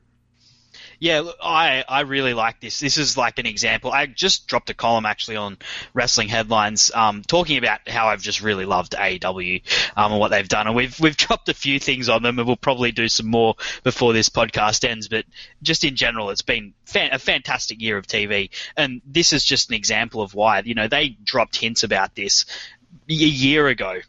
Mm-hmm. Yeah, Um, right they screw and they, they they started they started showing like Jericho and MJF that they're similar kinds of people and that they've you know they've got this kind of symbiotic competitive but also they look at each other and see how they can use one another to like leverage and, and to to build themselves up.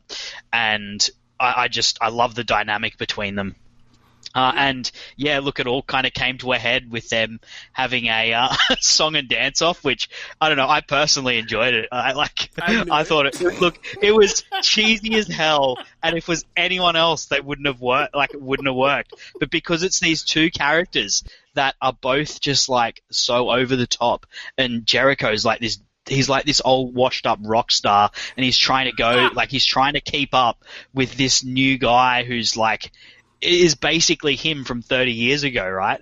Uh, and you could see even at the end, like, you know, the lyrics were hilarious. And at the end, you could see when uh, MJF was like, one more time, Chris, and you could see Chris Jericho got a look in his eyes. He was like, shit, I can't do this one more time. I'm blown up. and, and he's like, no, just the final line. Oh, yeah, yeah, let's do it. And and then they've got this tension between the group as well, where you know, like Chris Jericho, you can see Chris Jericho's like, I can see how we can leverage having MJF in this group, but the rest of the group's not cool with it because they're like, don't you know who this is? This is MJF. He turns on everyone. Right. Like, Yeah, he's gonna come in here and he's gonna, he's gonna like screw us up. And then of course you've got Wardlow as well, who's like just sitting over there ready to bust out as like this this decade's version of Batista, just ready to be like the one that everyone loves. And you know, just the the different things that are at play. I love it. Oh, I so- love so it when you've got what- so many things at play. What, what you're saying is that AEW championship lineage lineage further then descends into more things making sense. So after MJF takes it off Hangman, then Wardlow's right there. Yeah. this oh, is such a well booked company. Oh my god. Yeah. Like, and I just love it when there's just so many threads going on. And like you, we don't know what's going to happen. You know, like they could MJF could join, and and Wardlow could be kind of left out, and that could be the thread that sends Wardlow to space as a as a baby face that everyone loves. Or you know, Wardlow could get brought in, and as Rich said, you know, they could end up splitting the two, and they've got inner circle wolf pack and inner. Inner Circle Wolfpack.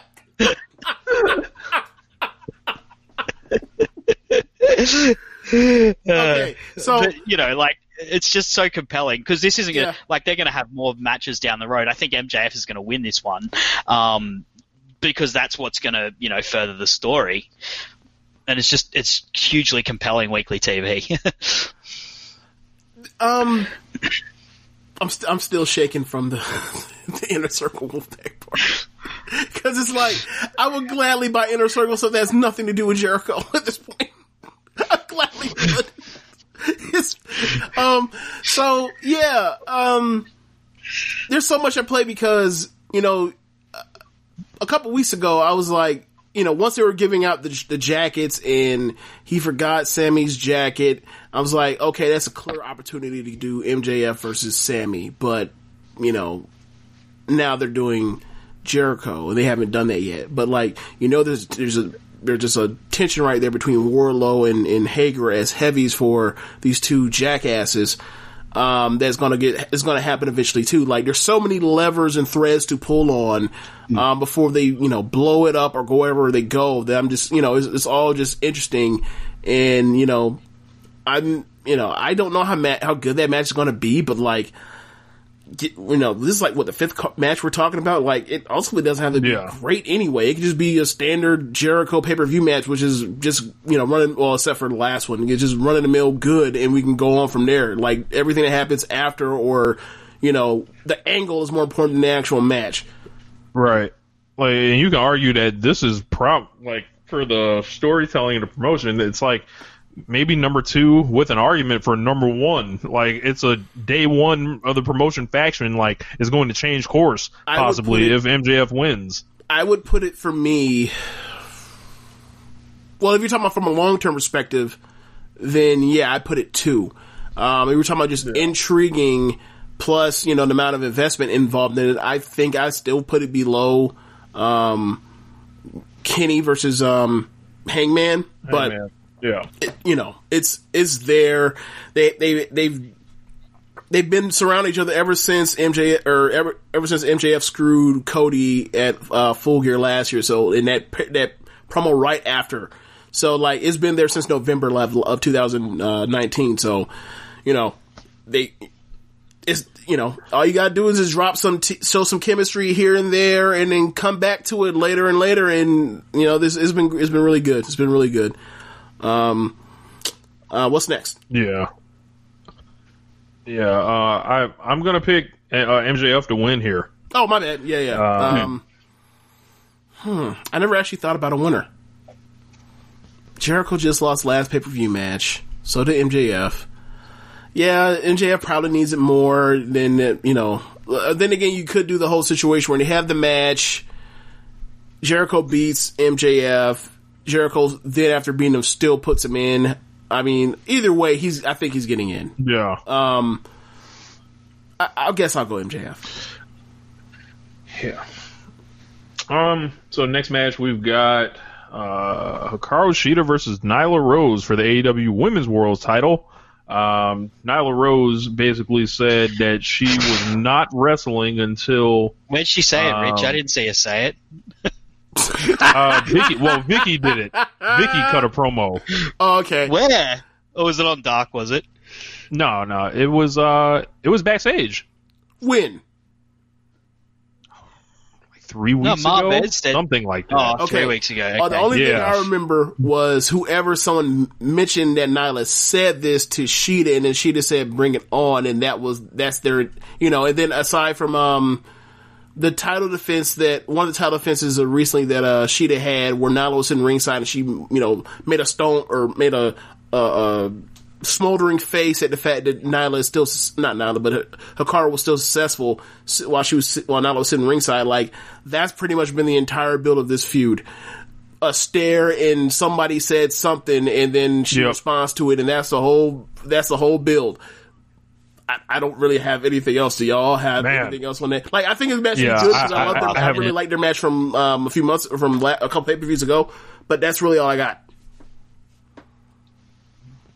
Yeah, I don't so have much on this. Um, yeah, like it's like Like, try, but it feels so last minute. It feels so thrown together. Like it feels like this week. It feels like this last week. They're like, "Crap, we've got a we've got a pay per view coming up. We haven't put Shida in a match. What are we going to do? We've got thirty like a minute segment here we can do.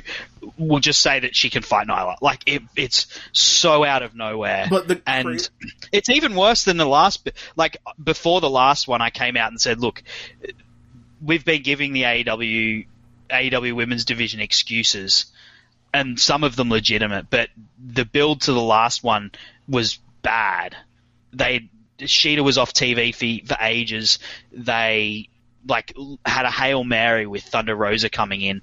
This one's been even worse, and I don't like. This is a company that's got so much right, and this has been like the stain. I almost want to say that even though it was like not hitting, the women's division was in a better shape last year when you had the the like the Brandi Rhodes stuff happening because at least they were trying stuff. This la like this feels so thrown together. Why was why has Nyla Rose been off TV if she's going to be a championship challenger? Well, Like, she- you could ask the Britt same. Baker was on TV for the Right. last two weeks, and Right. and and she's like not on the pay per view. So why didn't they put Nyla Rose on it? Well- because they didn't think of this until this week. If that's what it feels like to me, at least. Okay, so I This is where they've they've leaned on that ranking. So Nyla having that number one ranking, that was their excuse to not book her Yep. and basically give her that storyline out of I refuse to wrestle anybody Hmm. or whatever. But like, And the sad thing is, Shida is a really good wrestler, and she deserves way better than this. Rich froze up. Say that part again. Rich? yeah, yeah, uh, yeah. I, I say it's a countdown until the belt's on Britt Baker.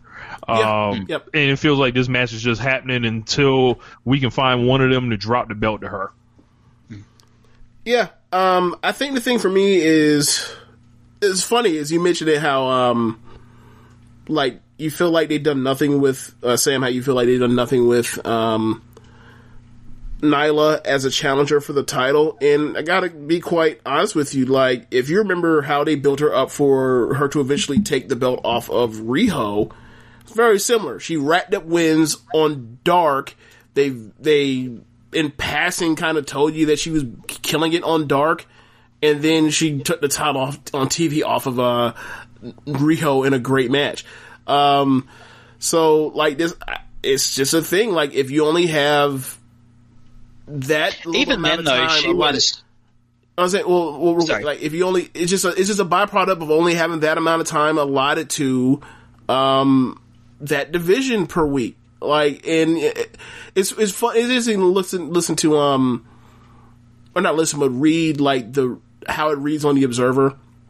And this is one of the things that I get on I get on Meltzer about is like he'll say stuff like, you know, I'd rather watch um Rey Fénix than watch any of the women in AEW. He didn't say that verbatim, but that's what he was getting at. And it was like, bro, they barely even put Rey Fénix on fucking TV. So even if it's Rey, so so what's your point? Like you're getting close to what you you're getting real close to what the actual fit problem is right now, which is like, yeah, like it's really hard to, to get on TV or get a lot of time or do something interesting in AEW if you're not a white guy right now why why that is, I think a lot of the most talented people are white guys, but it is being a it's a weird thing to where like this keeps happening in like Fénix or sorry, in Fénix is like or not Fénix, but um Pentagon has has had like two matches on Dynamite since like I forgot what it was, but it's been weeks, like basically like since the last pay per view. Like he's only been on paper. He's only had like three pay per view ma- or three TV matches between this cycle. So, um, but back to the women. It's just clearly the peop- the person that they want to make a star is Britt Baker, and I have no problems with them m- trying to do that. And she, I feel like the stuff they've done with her and the things she's executed has been very good this year when she's been healthy. Um, I quite, you know, me and Rich kind of had bookmarked before she blew out her knee or hurt her knee that like this would be about the time she would take the belt off of Shida. Um, but you know, injuries happen. But it it just it's just really it's just it's just a division that's not going to get off the ground if they do not develop or put time into it on screen on Dynamite. And when Meltzer, you know, puts out the thing about like the main event of Halloween Havoc versus Dynamite for the Pentagon and Kenny match, that Io and um, Candice beat them, but also in that same quarter, um, the Serena Deeb and Leyla Hirsch match tanked, which is an excuse for well they killed they they they sent people flaunt, running and flocked to Halloween Havoc, which is like no the fuck they didn't, no they didn't. So you know it, it's it's just a it's it's becoming a self fulfilling prophecy uh, to an extent where it's like if the only person you're going to care about is Britt, then what do you think's going to happen?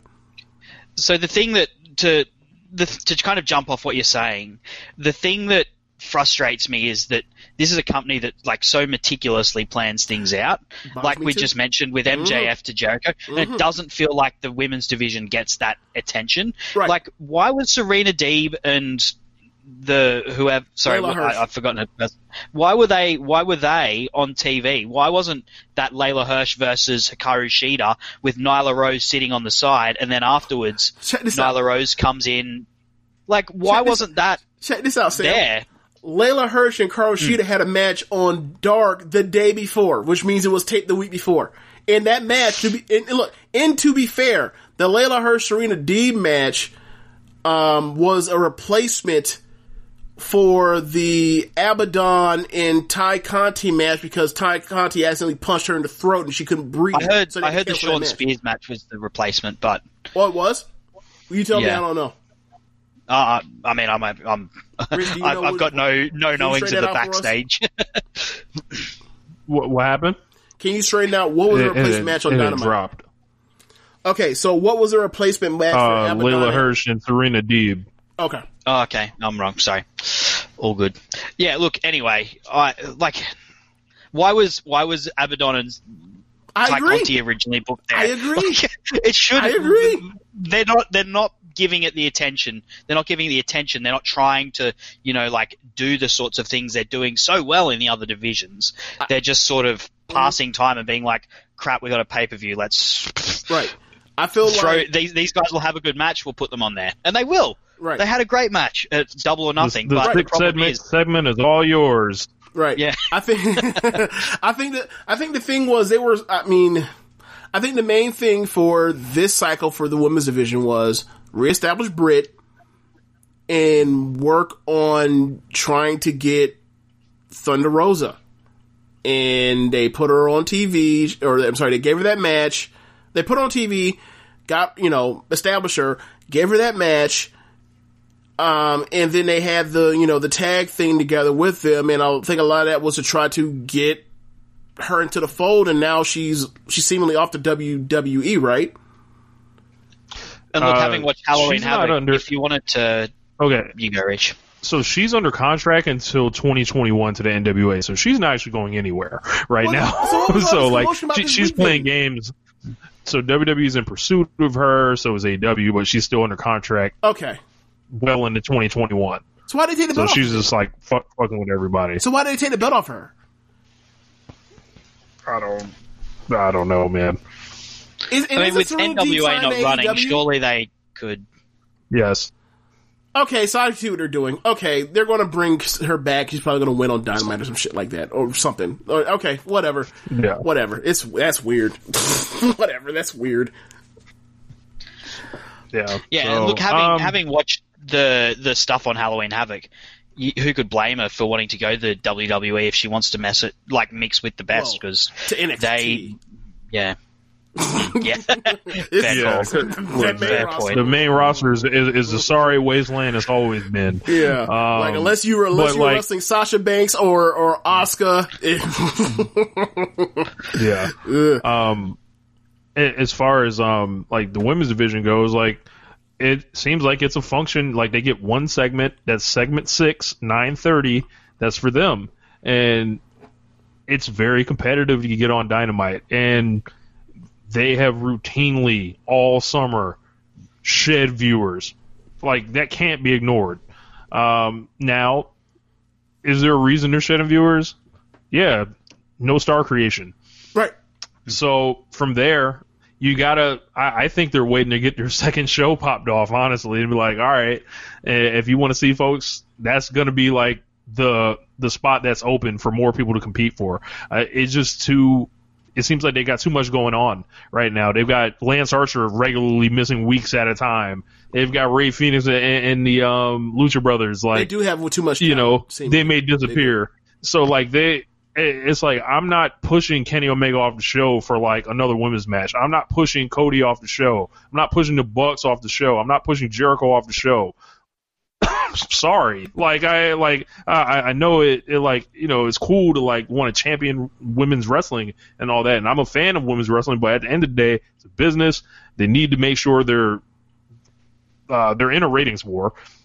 And until they can establish that second show, I think this is going to be what it is. It's unfortunate, but it's the reality of the situation at the same time. Yeah, but Um, the best that we can hope for is on pay per view. These, these folks get to kill, like they get to save it, like they've routinely done, especially these two right here. Yeah, Rich, but it's also saying we've gone over this a bunch of times before. Like, I understand Kenny Omega and Cody and um, the Young Bucks and Jericho and Moxley. Um, but like, can you also Forgot him. Oh yeah, but like, can you all? But like, let's not act like you know the Jungle Boy and MJF and a lot of that mid card really is some established hot and running act like that the women could not easily catch up to at this point in time, given given their familiarity with the product. Like, I I, I get that, but like, what what are we doing here? Like, do you want to have a women's division that makes some damn sense that people actually care about or not? Because the way you're going about it will lead me to believe you don't. And it's been a year, right? Like, we're, yeah, more than a year now. We're at like 50, we're past 52 weeks. So it's like, all right, man, like, I can, I can shoot, I, I can understand what you're up against. I, I absolutely can. But I can also understand, but I can also see how, you know, you don't let go of the rope on, on certain threads that y'all don't want to. And, I- and it keeps constantly becoming a thing of like, why is this always being left off? Why is, uh, you know, we can go, go back to it as far as like the seemingly out of nowhere. Why does Emi Sakura have to go on Twitter to explain the feud that, that's going to be on your fucking pay-per-view on Twitter, as opposed to you just putting it up there? Like, this has been an ongoing thing since last November. Like, I I understand what they're up against. However, like you guys have figured out masterfully how to handle so many different things. Why can't you solve this particular Rubik's cube or even try? Yeah. You know, like you've even attempted to even fix this yet, and it's been a year now. Yeah, yeah, that's what I'd close in saying. Is look, even if you're going to say, look, the reality is, let's be pragmatic. The reality is, you're going to get one segment a week. At least do like plan that segment really well and do the best with that segment. And I don't think they're doing that at the moment. They could be doing better with the time they're given. Mm. And you're right; they just have a lot of talent. They they absolutely do have a lot of talent. But like, just like they spread, they figured out how ways how to spread out. Like you know, Team Taz with with Cage and Archer and um, Jake and the Dark Order with with uh, Brodie. They figured out how to keep those three in order. Kingston. They figured out how to juggle all this stuff. I, I and hell, they've even added the Kingston thing that wasn't even there before. But this one particular ball, this whole division of however many dozen wrestlers are there, they, this ball keeps getting dropped when they're juggling all this stuff, and then like, but I keep seeing them juggle more and more shit. Well, and but this ball, this one particular ball keeps getting dropped. It's like, all right, bro, I get it. You don't like this blue fucking ball. All right, like. We, we we have to just accept that he, he doesn't want to juggle, or uh, he as if it's Tony Khan but like they they're not juggling this one particular ball, and we have to start asking why. I think we're. I think I feel like a year's long enough. I just do. So, is there anybody in the division besides Britt Baker or maybe Big Swole you're going to hand the mic? Hmm. Nyla Rose see. can cut it. Nyla Rose cuts good promos. Yes, she does. They just gave her. I don't they know just why gave they her a gave her a manager. manager. I don't know With- why, they- but she They cuts just gave her a promo. manager with a ten year old Yeah. gimmick or fifteen year old gimmick. I don't think I don't think it's necessarily a problem, but it's like I don't know why they gave her that, and then like seemingly once they did that, like she's been she's she's been gone. Like she's almost as ghost she was when she wasn't coming in for the Georgia shows during the pandemic at the beginning of the pandemic. And like, at least I understand that. Like, she's not mm-hmm. showing up. I get why I put her, but like, she's there now at these shows seemingly, and like, she's gets as much airtime as when she wasn't fucking there. That, that's weird. Like, and I understand, like, okay, if if if the idea was we're focusing on Britt and we're focusing on establishing Thunder Rosa, fine. Um, but one of them better damn well be the next fucking title challenger, and, neither one of them are. You know, it's just Yep. if it was Britt, fine. If it was Swole, well, they already did the Swole match a few weeks ago. Um, if it was Thunder Rosa again, fine. Like, and even even the um, I, and I, Sam, one thing I don't agree with you is um, I thought that for a while, I thought that another Nyla Rose match was coming. Um, but they did so little for that. Like, we'll see what they do next week, but like, we're at the point where like, it's too little too late. Like, to get intrigue to it, you know, if it's, if you feel like it's another match, I, I can understand that. Or, or if people feel like another match, I can understand that because it just kind of is another match. They just throw on there two weeks out. Um, but we'll see what they do because like they do have a history they can play on. Like uh, this is this is one of those things that I feel like it's kind of like in the Cody side where it's like they're relying on the fact that you remember what they've done together as opposed to you know go out there and show you something new right now. And they had an awesome match last time. Yeah, they had a really good match, great match. Uh, so Say again. Um, last match on the preview. Aside from that, I said I said they had a really good match last time. So let's see if they can um, try to stay towards that standard. Uh, we've got Matt Hardy versus Sammy Guevara in the Elite Deletion match. So this screams cinematic wrestling. oh yeah, yeah, yeah. Sam, take it away. Sa- I'm actually um, kind of happy that they're doing it as a cinematic match, uh, as opposed to an in-ring match. Because the last few times these guys have gotten the ring together, it, they have hurt themselves a lot. Hurt. Um, yeah, hurt Matt Hardy. Well, they've, yeah.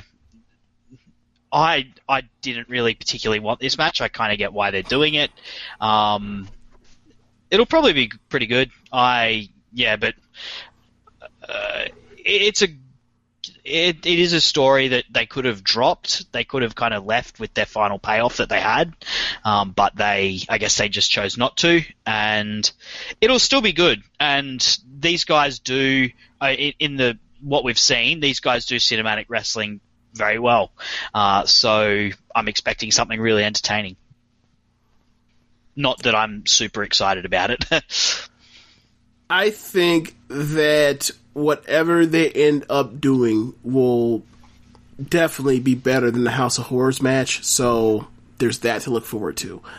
Um, yeah, uh, it's going to be a Hardy Compound match. Um, it's not Vanguard anymore. What's the name of the What's the name of the new um, drone now? I forgot what it's called. Ooh, I've I forgot it. It- That's a deep cut. Okay, well, like the new Vanguard or whatever else, I'm sure that's likely to make an appearance. Um, I wonder if the kids in in um, will make an appearance. I wonder if um, I wonder what happens with uh, you know um, dad. Like, I'm sure they're going to end up eventually getting to the warehouse with the kid. Um, or I'm sorry, the warehouse with with the ring. But yeah, I think um, I don't know what to expect, but I just know it'll be better than most main or most WWE uh, cinematic presentations. That, um, that's one thing I'm sure of. It won't be um, making Sammy fun Guevara gets a big win.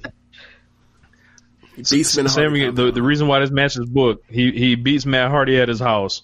That's what I got Yep. on this match. He- Beastman Hardy. and then he fucks his wife. No, I'm just kidding. Wow. Um, Yikes. We have. Wow. Oh, There- pre-show match. Orange only, there's only one cut angle happening on AEW right now, and that's with QT and the Bunny. So let's see. we don't want to become the main roster. You stop this. So um, we got the pre-show match to buy in. Uh, John Silver uh, gotten himself over to legendary levels on BTE, I would say, uh, coming against uh, Orange Cassidy, who's uh, had two pretty high-profile matches recently with Cody and Jericho, uh, taking that rub and passing it on to one of the fastest-growing uh, cult acts in AEW, and uh, Silverism makes it to the stage. So, uh, are, are you gentlemen all ready for this? Big John Silver, born ready. as a as a fellow bald man with a beard, I uh, I have very much enjoyed seeing the rise of John Silver. I, I'm with it. I'm with it. Um, I'm sure we're going to get some short jokes here and there, but like ultimately, like Silver is very damn good, and Orange Cassidy with the younger guys seems to be really damn good. Um, it's going to be some comedy wackiness or whatever else. I think it's something that's appropriate for the um, pre-show. Um, so you know, I'm interested. I'm interested to see. I'm actually interested to see this this pre-show match, which is like a rarity for me when it comes to anybody's pre-show. Like I tend, I tend to not give a damn. Just bring the match. Just bring the, the real stuff out. Or I'll just tune in when it's time to click to for the real thing. So, um, I'll, I'll keep an eye out for this one. Yeah. But that's going to wrap up our Full Gear preview.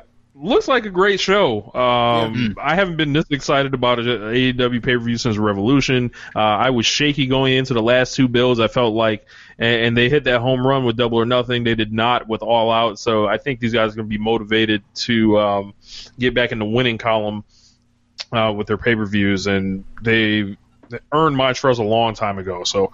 Um, yeah, I guess we can uh we can go to Dynamite. I, I know Sam, uh, we're we're running into some time constraints possibly.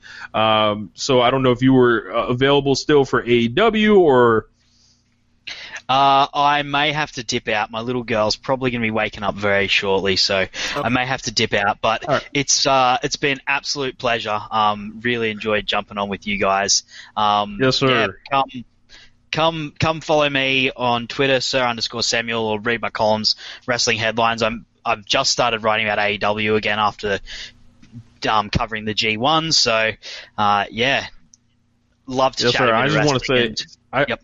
And I just want to say about Sam, like when it, when I was doing a lot of my writing in the columns for him, Sam was like a guy that I considered like a contemporary. Like, hey, I know I gotta like make sure I have a good column because I know the next day Sam's gonna post a good one, and it was just like I felt like it was like a, a, a unspoken kind of thing, and I always respected Sam's um, you know work and attention to detail, and I just wanted to let him know that. I really appreciate you for pushing me to be a better writer, and as well as everything that you've um, you know, contributed into, uh, you know, the wrestling community essentially taking the flag for Lords of Pain now. Yeah, the cheers, new man. Feeling- Chad Matthews, The I, w- I Chad would say. I'm not a doctor, unfortunately, What's so up, I don't, have, don't quite have that. Uh, yeah, look, feelings mutual, man. We had a really good bunch of people. Shout outs to, to Clive from the Ricky and Clive show. He was there. Type type it in, man. Imp as well. You know, we had a real gro- great bunch of guys coming up, and it was like that. You were like, man, I got to get a new something something cooking because I know I know Rich or Clive's going to be dropping something that's good. So, yeah, yeah, feelings mutual, man. Um, and yeah, you guys stay safe. We haven't talked about it much on, on air, but you guys are in a crazy time over in America, and it's it's anxious for me over here in Australia. So I can't imagine what it's like for you guys being like right at the center, center of the shitstorm. I think, as I said to you, Rich. So look, you guys stay safe. Really, really big love to you guys, and really appreciate you having me on. It's been fun. No doubt, man. Appreciate you coming on. Yeah, definitely. Thank you. We can talk about Dean Ambrose next time. See ya.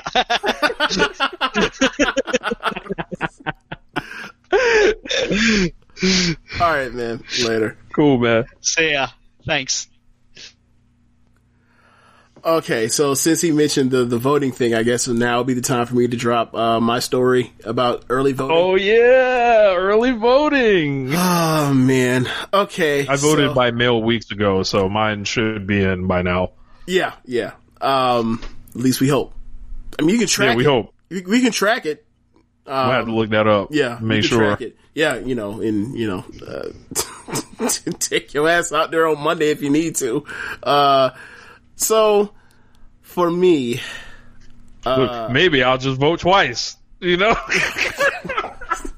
they don't allow Kidding. that. Don't don't act like they out here. You know, uh, like people actually do that. But yeah, so I was in the same. I had the same situation set up you did. Like actually, was it me that actually got you to, to sign up for uh, mail-in voting? too? Yeah. Yeah, like Yeah. that lets you know how how like my thing got lost. So um, I had you know person that's you know as you all know listen like definitely afraid of being around people during this time i don't know i don't want that sickness you can keep that shit away from me so um i knew that this is I didn't want to be stuck in line at a polling place where you know um Don't go near the road dog. oh Um, yeah so i knew i didn't forgot want that earlier. But Yes. I- so I definitely didn't want to, you know, be involved in that situation where I'm stuck, you know, in a in a room or stuck in a line with a bunch of people with masks on, or well, actually in in Florida, some people may not have masks on. So I ended up, um, I ended up, uh, you know, getting a ballot um, sent for a mail-in ballot or requesting a mail-in ballot. Ended up getting it. Ended up misplacing it for a few weeks, and um, I got to a point where I was like, oh shit, like um, you know, the mails mess, the situation with the mails going on to where they're trying to, you know, slow down the mail so that less mail-in ballots get in. Um, so we reached a point to where like now this week is like, it is too late to send your mail-in ballot. If you have mail-in ballot, nah, bro, do not put that shit into, uh, the hands of the, of the United States Par- Postal Service. you, your, your shit will, your vote will not count. Um, shit will disappear. yeah, so I was looking at um situ I was looking at all right, so I know that I always knew that like worst comes to worst, like I can get the ballot and hand it in, they void it, and then they'll hand me um you know, I can vote there at, at whatever poll that at my whatever poll I'm designated to be at. Um or I could, you know, send it, you know, hand do the ballot and then put it into the drop box at the polling place. So I was listening to a few things and they're talking about how, you know, most elections in certain places, like they count and tabulate like the mail-in ballots after the actual in-person votes. So, and then you hear these different states like Minnesota or Wisconsin or the Midwest states about how like they're planning on put segregating all of these uh, non in person votes, and they're going to tabulate them, and then depending on um, whatever happens in in the courthouses with was this post dated uh, will post dated things that don't get there in time count will will they count at all mail-in ballots? I was like, nope, not doing it. Uh, so I found, or so I found my ballot. So instead of just dropping it off and avoiding the sickos, I was like, nope, I, I, gotta go to a place and turn in this ballot and actually vote in person to make sure I, there's no fuckery uh, going on, no shenanigans at play. So, um, for those I give, if y'all, you know, that aren't from Florida, aren't from Central Florida, um, to give you an idea of what I was dealing with, like I was in, I live in a town called Safety Harbor where we're in the county basically adjacent to the west of Tampa. Um, so I live in a town called Safety Harbor, and next to me is a town called Clearwater, and north of which is to the west of Safety Harbor, and then to the north is a town um, called Palm Harbor, of north of Clearwater. So Clearwater is the big is the bigger uh, town, and so I figured, all right, bigger town. They have a poll station, obviously more populated. Um, so, and it's in downtown Clearwater. So I'm like, nah, I don't want to go there. I'll go to Palm Harbor to the north. Um, and by, let's say Palm Harbor, and I think with Florida, for those that may or may not know, it's a kind of geographic thing to where like the further north you go from Miami, in theory, uh, the more quote unquote southern it gets if you catch my drift. Um, so, uh, so, um, Palm Harbor, if you go by the downtown area, it, uh, you know, you'll see, you know, people out in downtown or in the areas or in the neighborhoods with like Confederate flags on their houses or, or whatever else. And like Palm Harbor's big enough to where like it's, it, it's weird. Like all of a sudden you go a couple places on, so you look, turn look around like, oh, hold on, where am I at? What happened? What's going on here? um, so I, I, I go to Palm Harbor to to their uh, polling place for early voting, and, and this is yesterday. And before I did that, I looked at their polling track times. Right, I see Clearwater says under 15 minutes. To me, that doesn't sound right. I see Palm Harbor says over 30 minutes. To me, that doesn't sound right. I'm like, fuck it, I'm going to Palm Harbor still. Get there, make a, make a turn off on Nebraska Rich, Nebraska Avenue, and start driving down getting, you know, within a half mile of the polling place. And all I see is pickup truck, pickup truck, pickup truck, Trump with Trump stuff all over it. And that doesn't bother me. That's fine. uh, see Blue Lives Matter signs as much as you can. I, I think out of like the 30 f- signs and flags I saw, I think I saw one Biden Harris thing out of the 30. Just overwhelmingly, you know, uh, for that side, right? And then I get past, you know, the, the, that area and get to actually the polling place and I look and like the line looks like a 90 minute wait line. I'm like, God damn. And like, that doesn't bother me. Uh, oh, I, I, I, I backtrack a little bit. As I'm driving by the Trump stuff, I see them honking horns and waving at the people that are on the sidewalks with the flag, with the Trump flags and everything, and they're waving when the MAGA hats on, waving at people as they drive by. And it's interesting to see like this person is waving and waving and waving until they see my black ass inside my truck and then they stop waving. And I was like okay. All right hmm. let me So all right, maybe let they me go- got right. So you're saying they got you scouted? It, it, it seemed like there was something about me that he didn't like I, I, I don't I don't know what made, I don't know what made I, I thought I think that I'm a friendly person but whatever Look, how So- how, how how did he know that you wasn't down with him? That's a very good question. You know, there are a lot of black men that are out here voting for, uh, especially in our entertainment industries that are voting for, uh, Donald Trump. Dumbasses. Anyway, so fast forward back to, uh, getting, looking at that line is like nine minutes long. I look and I see, I see very, very few masks. I mean, like, there might be one mask for every 10 people I see in this line waiting.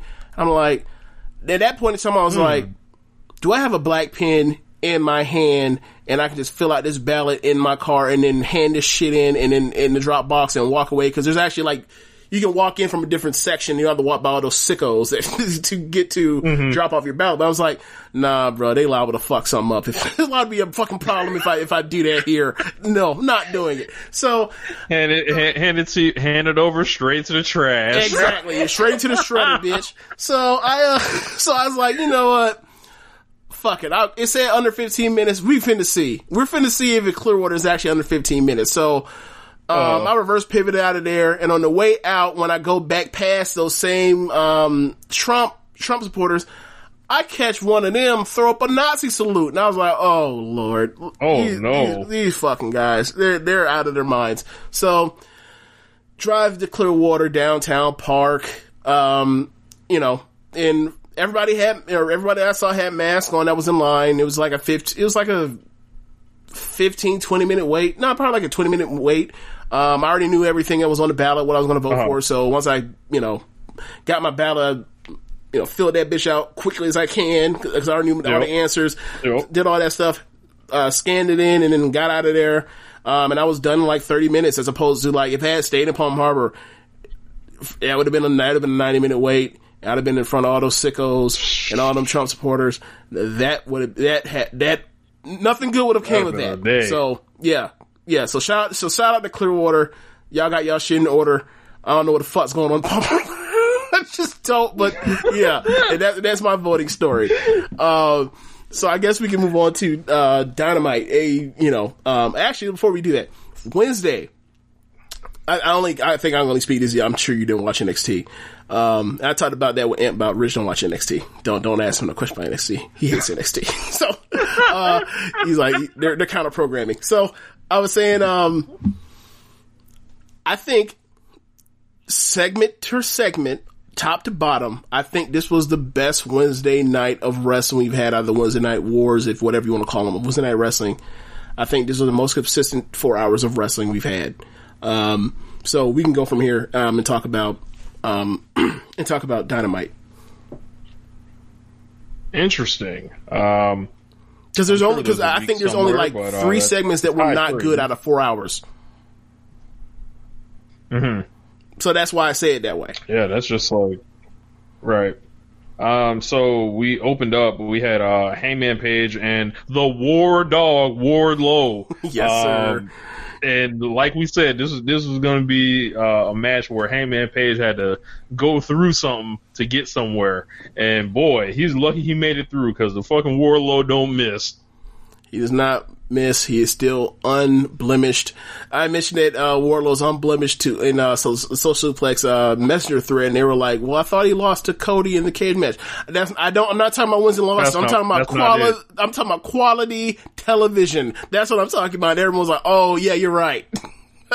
so Yeah. they they went So out there and they did the thing a, a, a well done match. Uh, I, I, and I thought that, you know, the stuff that Wardlow no sold for Hangman only made it more sweet when Hangman actually won at the end. Um, I thought, I thought it was a really good match. I think the, the, you know, the move out the way of the, um, Swanton of the Wardlow Swanton was also a great, uh, touch as well. Just, Yeah. this, this, you know, um, I don't know how, Ward, how old Wardlow is. How old is he? 31. 31. Okay. Like 31, not much mileage I'm- to our knowledge. So, Yeah. Low you know- mileage, hell of an athlete, uh, knows where he's supposed to be, uh, and he doesn't look like anybody else. He's like a big guy, especially in this area. He stands out even more. Um, he's got a quiet, uh, Roman Reigns like, uh, quiet, you know, charisma about him. You know- um, and I think, I think this guy's a babyface world champion one day. I had actually thought about Roman in terms of Wardlow in this in this respect. I don't I don't think we've seen a big guy that was this well uh, protected. And I don't mean big guy like Braun Strowman. I mean like a dude that's like over 240 pounds big. I don't mean a dude that's a super heavyweight. But I don't think we've seen a dude that was, you know, like in that kind of build that was this well protected as far as like, we're going to do things with you that we know you can do. We're not going to do anything you can't do. Um, we are going to sit here and we are going to figure out how to have compelling, interesting matches with you, whether it was with the Shield or with, you know, um, the tag matches they've done with Wardlow or the cage match or whatever else. But like, I don't think there's been somebody that is like a very good athlete that is young to the game. Um, it has some things going for him. I don't think he, anyone's been like this well done since probably Roman that I can think of.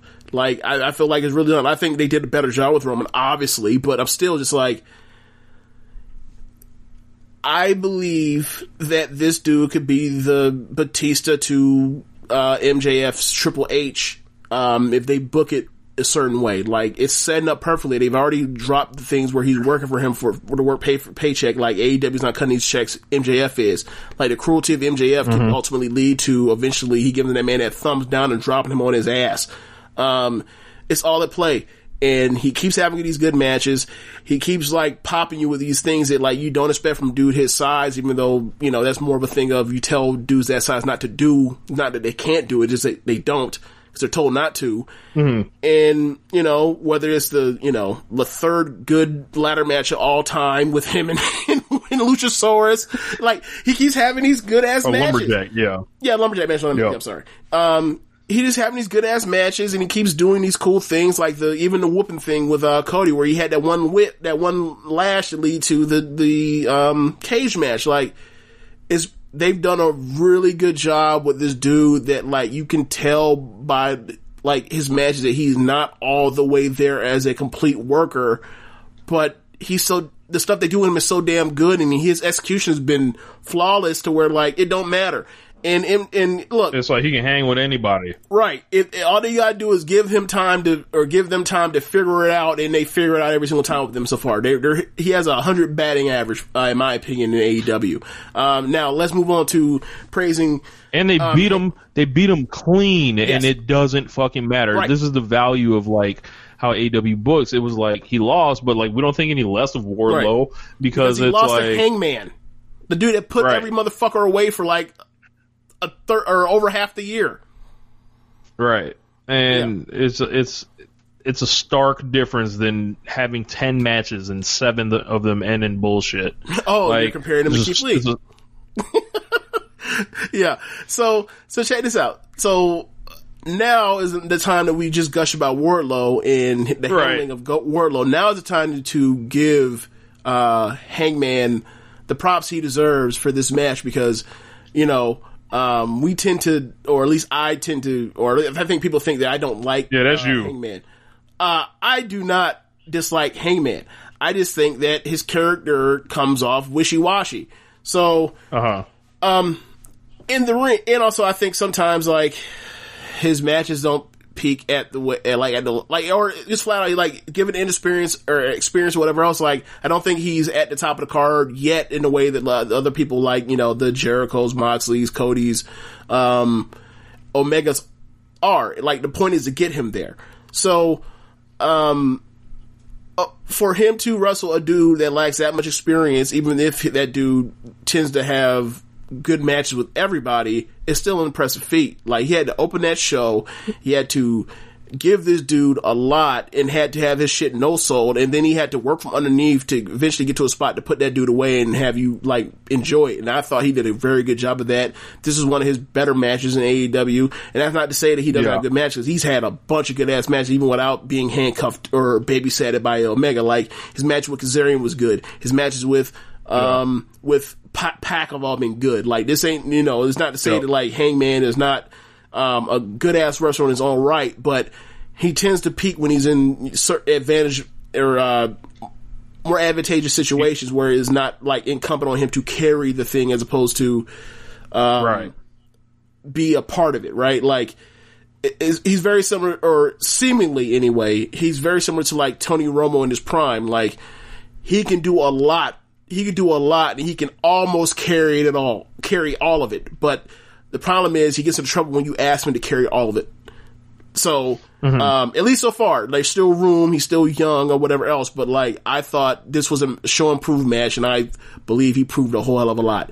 Um, so shout out to both of Yeah. them. This was a fun ass. Match. like a It was- perfect opener. like it was a- like, oh my god! Like it was just like you, can see just the template, the structure of the match, Yep. what you were expecting out of it, the execution. It was like it was not a five star match, No, right? nor That's not it what we're saying at You know it all. But like the thing is, it w- it was a perfect match. You know what, Like, what it was? What? It was a nine to ten minute third match on the card Stardom match. That's what it was. They beat the crap out of each other. It was fast. It was quick. They did, and they didn't. There was nothing that was unnecessary. It was it was per, almost perfectly efficient professional wrestling, and they got in and got out and had a banger in, inside of ten minutes. That tends to be a Stardom match. So, shouts out to them. I really enjoyed the hell out of this match. Um, like really did, really did. Like I can't, I um, I wouldn't say this is one of my ten favorite matches in AEW this year, but like as far as an undercard match or, or whatever else, I feel like this is up there Yeah. for a So after match. that, they had a they had a Moxley uh, video promo. He said there's no room for an excuse making Eddie Kingston in AEW. he said AEW is for uh, the best athletes who put in the work, and he's made AEW the AEW belt the richest prize in sports, and uh, Kingston needs to protect his neck. yeah, So an- another stand up double. So then after uh, the Kingston family came out and they highlighted uh, uh, Bunny and QT and their fallout and everything, uh, then Kingston cut a promo in the ring that basically called uh, Moxley a coward for not being here tonight, and he reminded everybody that he never got eliminated from the Battle Royal, and then Sydal was the Joker in that match, and Sydal tried to steal a spotlight, so he gonna basically get even for that. So uh, we got Eddie Kingston and Matt Sydal, uh, and this was another good match. Yep. Uh, so like eh, Eddie Kingston surprised me because like when it when he first showed up, I was like, oh okay, this guy's like a two wrestler, but like a ten out of ten promo. Fine. No, this guy's way better than a two. Like like I, Right, massively right, insulted that man. Uh, so yeah, I I really dug this. I thought Sydal looked decent. Um, I but Eddie Kingston started the show here. I thought that um he. I thought that I liked him enough in this match where I was like, ah, maybe they should have picked somebody else to get, to beat him, but whatever. Uh, or or to get beaten by. I, I thought that um the story of the match is pretty is pretty simple and, and straightforward. Like he can't brawl with him. Like he can he can he can stand in the paint with him for a little bit, but not for long in the long run. Um, so to you know get around that, he has to you know out wrestle him technically or you know outspeed him, and eventually he couldn't last long enough. And Moxley or not Moxley, but um, Kingston ends up putting that choke on him that um Putting the choke that uh, the Moxley choke, the same, beat him the same with. bully choke. Yep, hit him with the same bully choke. That ended up um, getting him put away by Moxley. Um, and you start saying like, you know, this is Mox, like he started acting like as if this was Moxley, and you know he's talking to him like he is Moxley, like he's that set on his goal of being this man for the belt. Yeah, man. Um, so after that, we had a, a Bucks and FTR interview that was wildly confusing. We went over it earlier a little bit with Sam, so we can, um, you know, basically dive a little bit deeper into it. FTR essentially got out of the interview by saying uh, Excalibur was talking to the Bucks was a good way to show FTR had nothing interesting to say. Yep, Um, yep, yep. um, Matt Jackson tried his best, but I don't think this was one of his banner nights. Um, Nick was like hanging out, chilling, being Nick Jackson, coolest dude in the room. Uh, aside from that, they dropped their stipulation on there, and we talked about it earlier, but we, we, we predicted that they would try to do an interview segment. Um, they just should have picked Ross. Uh, I don't know if it was the picking thing as much as I don't know. Yeah, yeah, yeah. I, I think it really came down to like they really did not know how to get themselves out of the jam they've gotten themselves into, and then Uh-huh. they throw out this step. It, and you know maybe this is all planned, but it feels like they threw out that step to try to save it. And for me, it does not save it. Uh, it just makes it. It just makes it like okay, so like this is the thing that happens at Full Gear every year. Somebody's going to challenge for a belt, if they don't win it, they can never challenge for it again. Like, is this a trad- is that a new tradition? Like, is this like is this their version of? I don't want to say it's Hell in a Cell because obviously you know that's not fair. But like, is, is this a, the, the yearly thing? Like every year we will build towards a feud that will lead to someone saying, Last chance match. A yeah, pretty much a last gas chance match every single year. I don't. I'm. I'm joking. I don't really believe that, but eh, whatever. Like, I, I. I just hope the match is good. I'm. I assume the match will be good because it's four good ass wrestlers. But you know, uh, FTR was kind of set up as, or given how they act or how they um, carry themselves, like and the people that they admire, they tend to. You would think that like they would want to have feuds that like help them in the ring when they have their match eventually. And I feel like this build in the last couple weeks has done whatever they had planned or had planned for a match. Like it's done them a disservice. Um, like like No, Sam it said, always they don't have to say feels the like- they they I believe it's, they brought something up in the interview um, that made me think that um, he, he was talking about the internet and all this stuff like and it was like further demonstrated to me FTR doesn't like understand like the wrestling business again but um it was I it left a lot to be desired Yep. so What's next? inner circle town hall so um, Bischoff. this uh so yeah uh so they did a lot of this took a while to get going. At first it was just like come on man what the fuck? Like and of course Jericho trying to you know uh do this political stuff like i'm sorry i don't i don't want to see it. Like i'm tired of the illusions of this shit. Um however these guys you know did their thing. Um, they had Dasha and Tony, and uh, they had uh, basically Luchasaurus asked some uh, question about the earnings potential for MJF. Then uh, Reba and Britt Baker did uh, a question.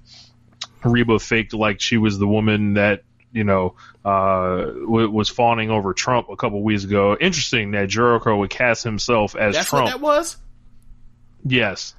Well, first, I didn't know that there was some woman that recently fawned over Trump. I thought it was more Yes. like Jericho is a rock star and she is of a certain age where she would fall, I don't say fall prey, but would melt for a rock star, an 80s rock star. So therefore, like, it was, you know, Nope. it was one of those, but I did not know it. A, di- but a direct ripoff of, of something that happened at Trump's town hall.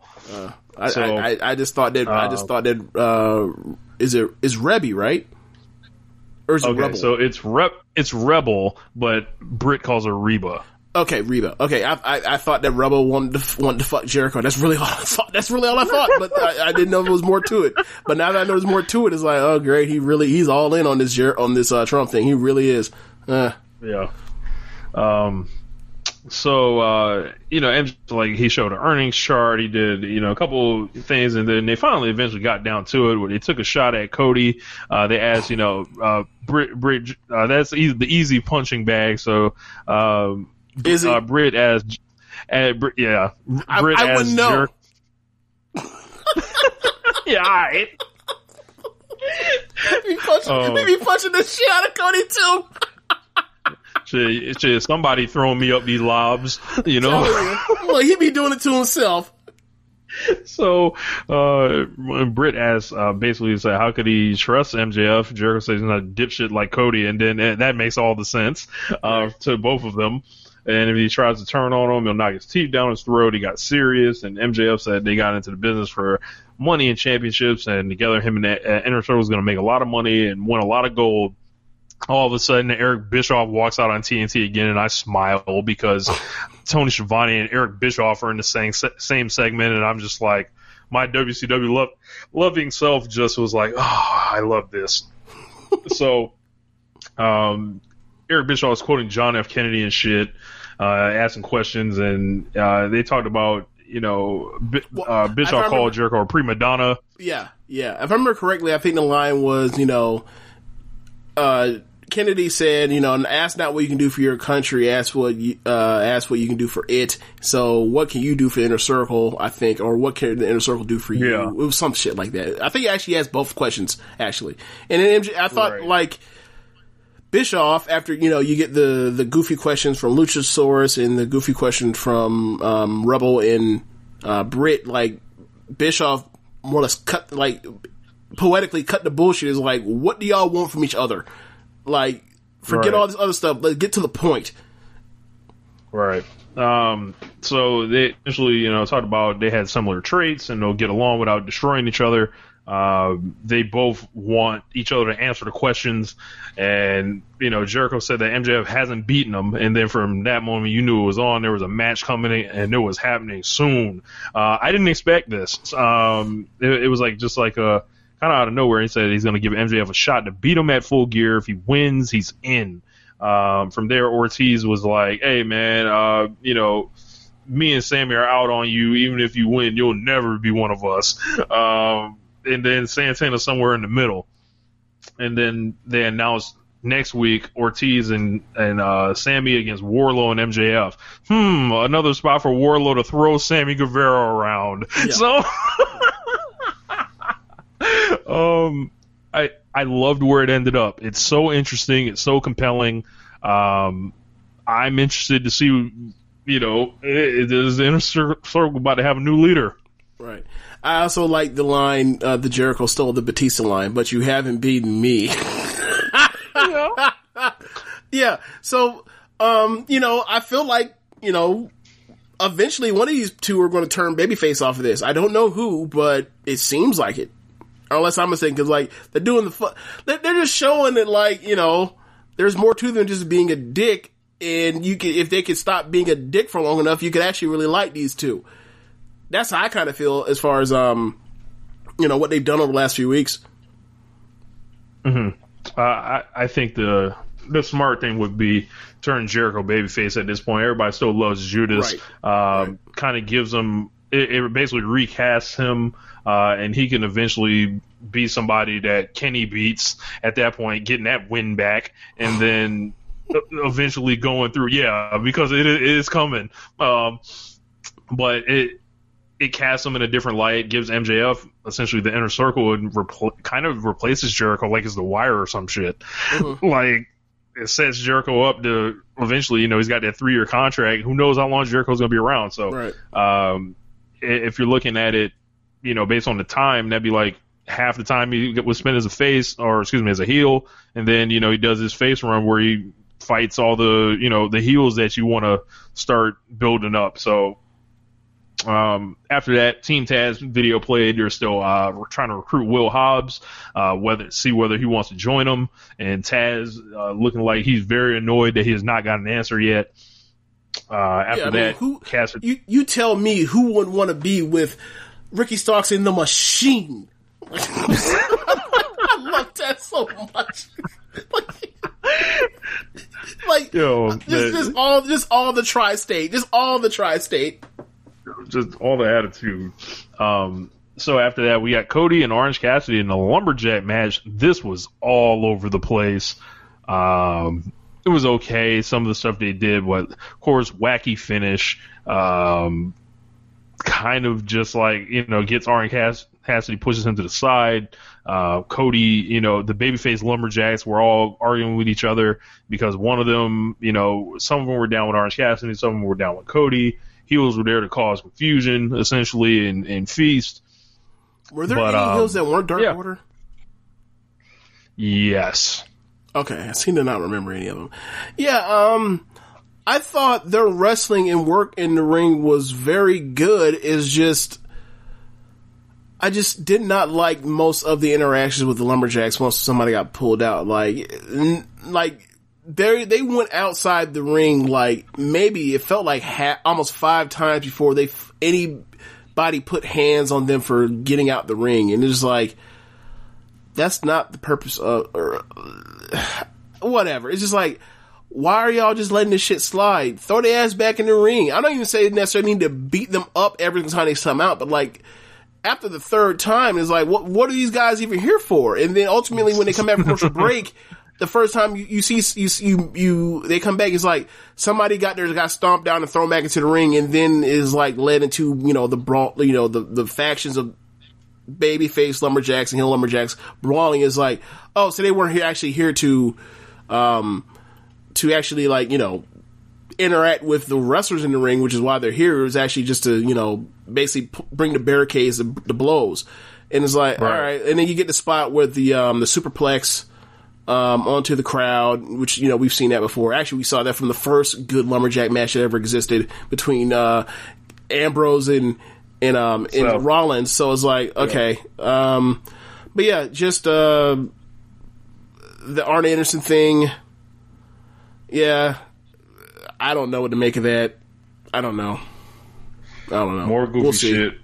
So, um, But like, it, it's the thing was like, if they if they had just had a match, it would have been better than this lumberjack thing. And I don't know how much to put on the co- on Cody or Orange Cassidy for the fact that like this is kind of lame. Like the wrestling was good though. The wrestling they did was good. Yeah, man. Uh, up next, we had um, Darby Allin was watching like Sting, so uh, a dude on TNT with his face painted, sitting in the rafters, looking down on chaos. Where have I seen this before? Um, so uh, after that, uh, they had Kip and Miro backstage. They basically offered him presents and said they were sorry for overreacting. Uh, Penelope before was dressed as Orange Cassidy, and after that, yeah, for Halloween, it was a ruse, and then uh, Miro and Sabian attacked best friends, and Miro said he will never forgive the best friends. But this was just another in the line of these segments where I'm just like, all right, I hope they didn't pay big, big, big money to Miro. It was there. Um, It existed. not bad, not good. Just don't care. Yeah. Um, I wonder if that gets added on at the last minute, or if that's a match that's like, uh, Hey man, they gotta have some for these after. shows. Yeah. They gotta have some for Leave that on. in the future. Jeez. Yeah. Yeah, that- yeah. do that the week after. Right. So after that, we had uh, NWA uh, win Women's World Championship match: Serena Deeb against Leyla Hirsch. Serena Deeb cut an inset promo, uh, said the belt represents legacy, tradition, and respect. She's changed the game, and she's going to show you why you should respect her. And this was just like as wooden as a uh, two by four uh, carried by Hacksaw Jim Duggan. Could please tell me that was the first? They they want to take that. Please tell me that was not multiple tries. You never know. If that was multiple tries, um, yikes. Um, is one of those situations where where you read it off and you're like, what she said wasn't wasn't even wasn't bad. It was just fine. It was cool. Um, but delivery was just But I'm not the one that said it. It was her. Right. It was. It was like right. Like it was like she was. She was trying to find the lines, and like luckily, like it didn't get bad enough to where like cut, do it again. It was just it just kept going, and uh, so I don't know. Um, whatever. Like you know, she is not there for the talkie talk. She is there for the walkie walk. And Serena Deeb in this match with Leyla Hirsch I feel like this is the best I've ever seen her. Be quite honest with you. Yeah, uh, she felt like the clear star of this, and somebody you should be building around. Um, in in there, kind of in a way that she have felt like a clear star earlier this year. Um, if it's me, uh, I'm thinking about eventually getting her, uh, Serena and Britt together eventually, uh, or Shida and, and Serena together. Uh, Serena's going to be your glue, I think, to bounce the champion off of because Serena can say Nyla wins, she can face Nyla. If Shida wins, she can get that shit, you know, or, or be a challenger for Britt. Um, she just feels like the like in a well working women's division, uh, she would just be your ultimate battle weapon that you can plug her in there on both sides of the coin. Yeah, yeah, she'd be someone out you you would you could see positioning as a gatekeeper. Yeah, um, yeah, I um, What do you think of this match? I thought it was a good match. Um, I'm uh, quite honestly like, given where where last time I saw Leyla Hirsch at the end of her run at Stardom before you know she had to wrap things up um, because of COVID and head back over here. Um, I had looked at her um, cage matches, saw that she only wrestled like a hand, barely even a handful of matches since. So I was wondering if there was going to be a rust thing, and nah, she's about as good as she was when she at the, at the end of her Stardom tour. Um, you know, um, the height was jarring after seeing her, after, you know, watching yeah. her, after watching, especially after, cause, you know, I watched, um, her dark match with, uh, with Shida right before Yeah. Dynamite started. So, um, it was jarring to go from watching her wrestle in stardom where like the average height is like five foot two. And she, she's like four nine, four ten, so it doesn't really matter till all of a sudden she's in the ring with Shida who's like five five, five six. You're like, oh yeah, I forgot she's short. She's really short. She's strong as Looking fuck. like Muggsy. she's strong as fuck, right? But she, but she's short. And then like But she's in hey, there- when you're that short, you got to be strong. I, I, I, you'd, I'd imagine so. Like, dude, like, so, um, All you doing is getting tried, James, for for your whole life. You getting tried. so she's the five One nine day- running back. She's the five nine running one back. One day, yes, one day Leyla Hirsch was like, "I'm sick of this shit. I'm going to the gym And I'm I'm developing but- these tree trunks." Yeah, she, yeah, she definitely has tree trunks. Um, so, yeah, um, it was a really good match, or not really good. It was a, it was a good match. Like, cause it's so been so long, I can't remember the stuff, but like, I mean, there was her, sp- her typical spots that I see in her, I've seen in her match with, you know, um, T, uh, the moonsault. They, they, uh, she actually modified the moonsault. She's not doing the triple jump moonsault. She's not doing regular moonsault. Serena got out the way Yep. of that. Um, there was also the, um, Hey, a moonsault that she would not fuck up on national television. I think that was maybe what it was. Yeah, yeah, yeah. Um, and then there's, and then you know, she also gave her the big, the big running knee she has. Like she's, she's a good wrestler. Um, she's just, you know, inexperienced in. she was in there with somebody that, you know, has more experience than her. And I, I thought they had a good match. I don't know what this means for her in the future, but I would like to see her in AEW or, you know, be a person that gets, you know, in, does AEW dates while also, you know, working on her craft elsewhere. Um, once, he, once stuff opens back up, whenever that is, but like you give her, you know, her, I think I want to say her last, you know, year and a half, two years, like she's been getting a good num- amount of dates, but like I just want to see where that is, like you know, a two years from now, like where she'll be, because like she could be a really good wrestler. Um, so I don't know four nine might be a, Um, pro- four nine might be a problem, four ten might be a problem, but we'll see. You know, when, when did she get to fight Riho? That's what, that's what I want to know. I, I want to see the Hawes match. You know, between her and Riho. I think they've. I'm sure they've interacted have- in Stardom. I'm sure they've interacted. in We'll have. So will Leyla Hirsch have the big woman offense, or will Riho have the big woman offense because of the height? Oh, it'll definitely because remember Riho's like five foot or four eleven, so um she's Ah. taller, but she is so much like she's real thin. Like she she wrestles like Azumi or she wrestles um Starlight Kid, like she's real thin to them. Like they're all the same Yeah. height, but like she's real thin. So nah, she there there will be no big man Riho offense unless she she is wrestling. I don't know. like Riho might be eighty pounds for all we know. I guess we'll have to wait till she fights Marko Stunt. Oh God. So uh, they made Nyla and Shida official after. Nyla said, or Shida said, "You want me? I want you at full gear." That's the build. Um, The whole build and nothing but the build. Yep. Uh, then Shawn Spears squashed VSK with a one move, and uh, there was a dude that was throwing candy at him, and there was a bull. bull got in the ring, unmasked. It was Scorpio Sky. Scorpio Sky hit a TKO on him, uh, and that turned out to be a setup for their match next week. Uh, this was uh, I, I- found this en- enjoyable because I, I don't know, man. I like Shawn Spears like being this heel that gets thwarted. You know, they've built him up all year, and he's had he has like a fourteen and or fifteen and two record, right? You'd never know, right? But the thing is, like, this guy's like, uh, he, this man thinks he's great, so he's been fucking with Scorpio Sky, and Scorpio just uh, you know, gets one up on him, and they're set to go next week. So, what do you think of this angle? Um, I'm I'm fine with it. Like, uh, I, I I had more jokes than like real insight or, or thoughts on it, but like it was fine as a as a as a thing in itself. Yeah. Uh, Jericho wrote this angle. Maybe Jericho did write this angle. Yeah, it broke up, but yeah, you said Jericho wrote this angle. Um, maybe, maybe.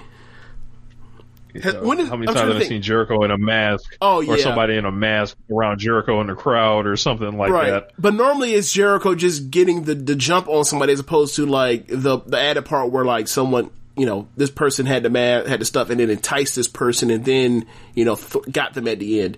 Normally it's just Right. you know oh oh another Pentagon that clearly is Chris Jericho. Like, like when did Chris Jericho get that tall or when did Pentagon get that tall in the last you know in thirty seconds since the last time I saw him. Right. Um, and then after that, we had uh, you know announcements. Uh, with, uh, Miro and Trent next week. Uh, Spears and Sky. Uh, and then they announced Cody and the Gunn Club versus Colt Cabana, Ten and John Silver, and Jericho's on commentary for the go home. And then after that, we got our main event: Kenny Omega versus Pentagon Junior.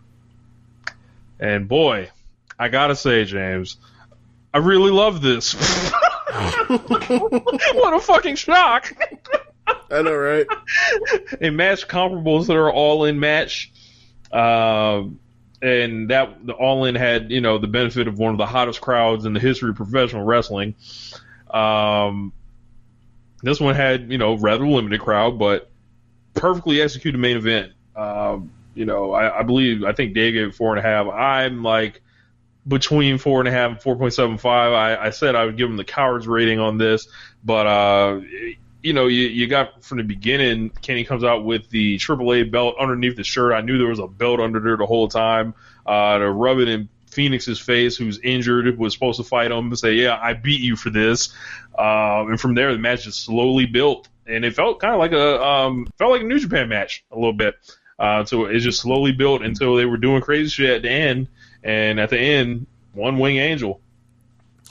Um, I ended up giving it at the time I was kind of where you were. Um, and then I, I, went through looking at stuff and I was like, uh, my previous ratings for like the G1 and like Mayu Takumi and I was like, all right, it's four and a half.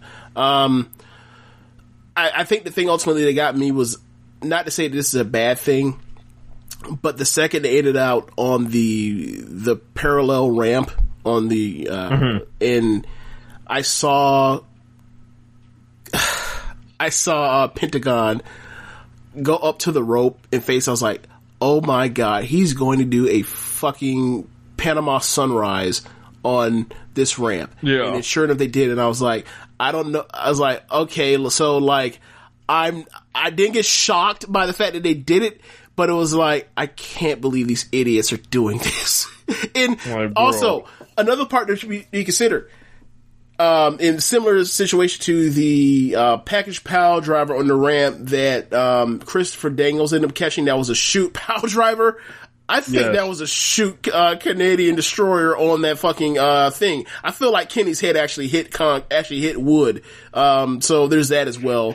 Um, yeah, it, it was a great match. It really is. Um, that's probably going to be my top ten favorite uh, AEW matches of the year. Like I, I'm pretty sure it's there. It was just just excellent. And then I looked at it and I went and looked through Pentagon's um, cage match. And I was like, wow, that's his. That was like his second match, like on like in this um, or third match in this entire cycle.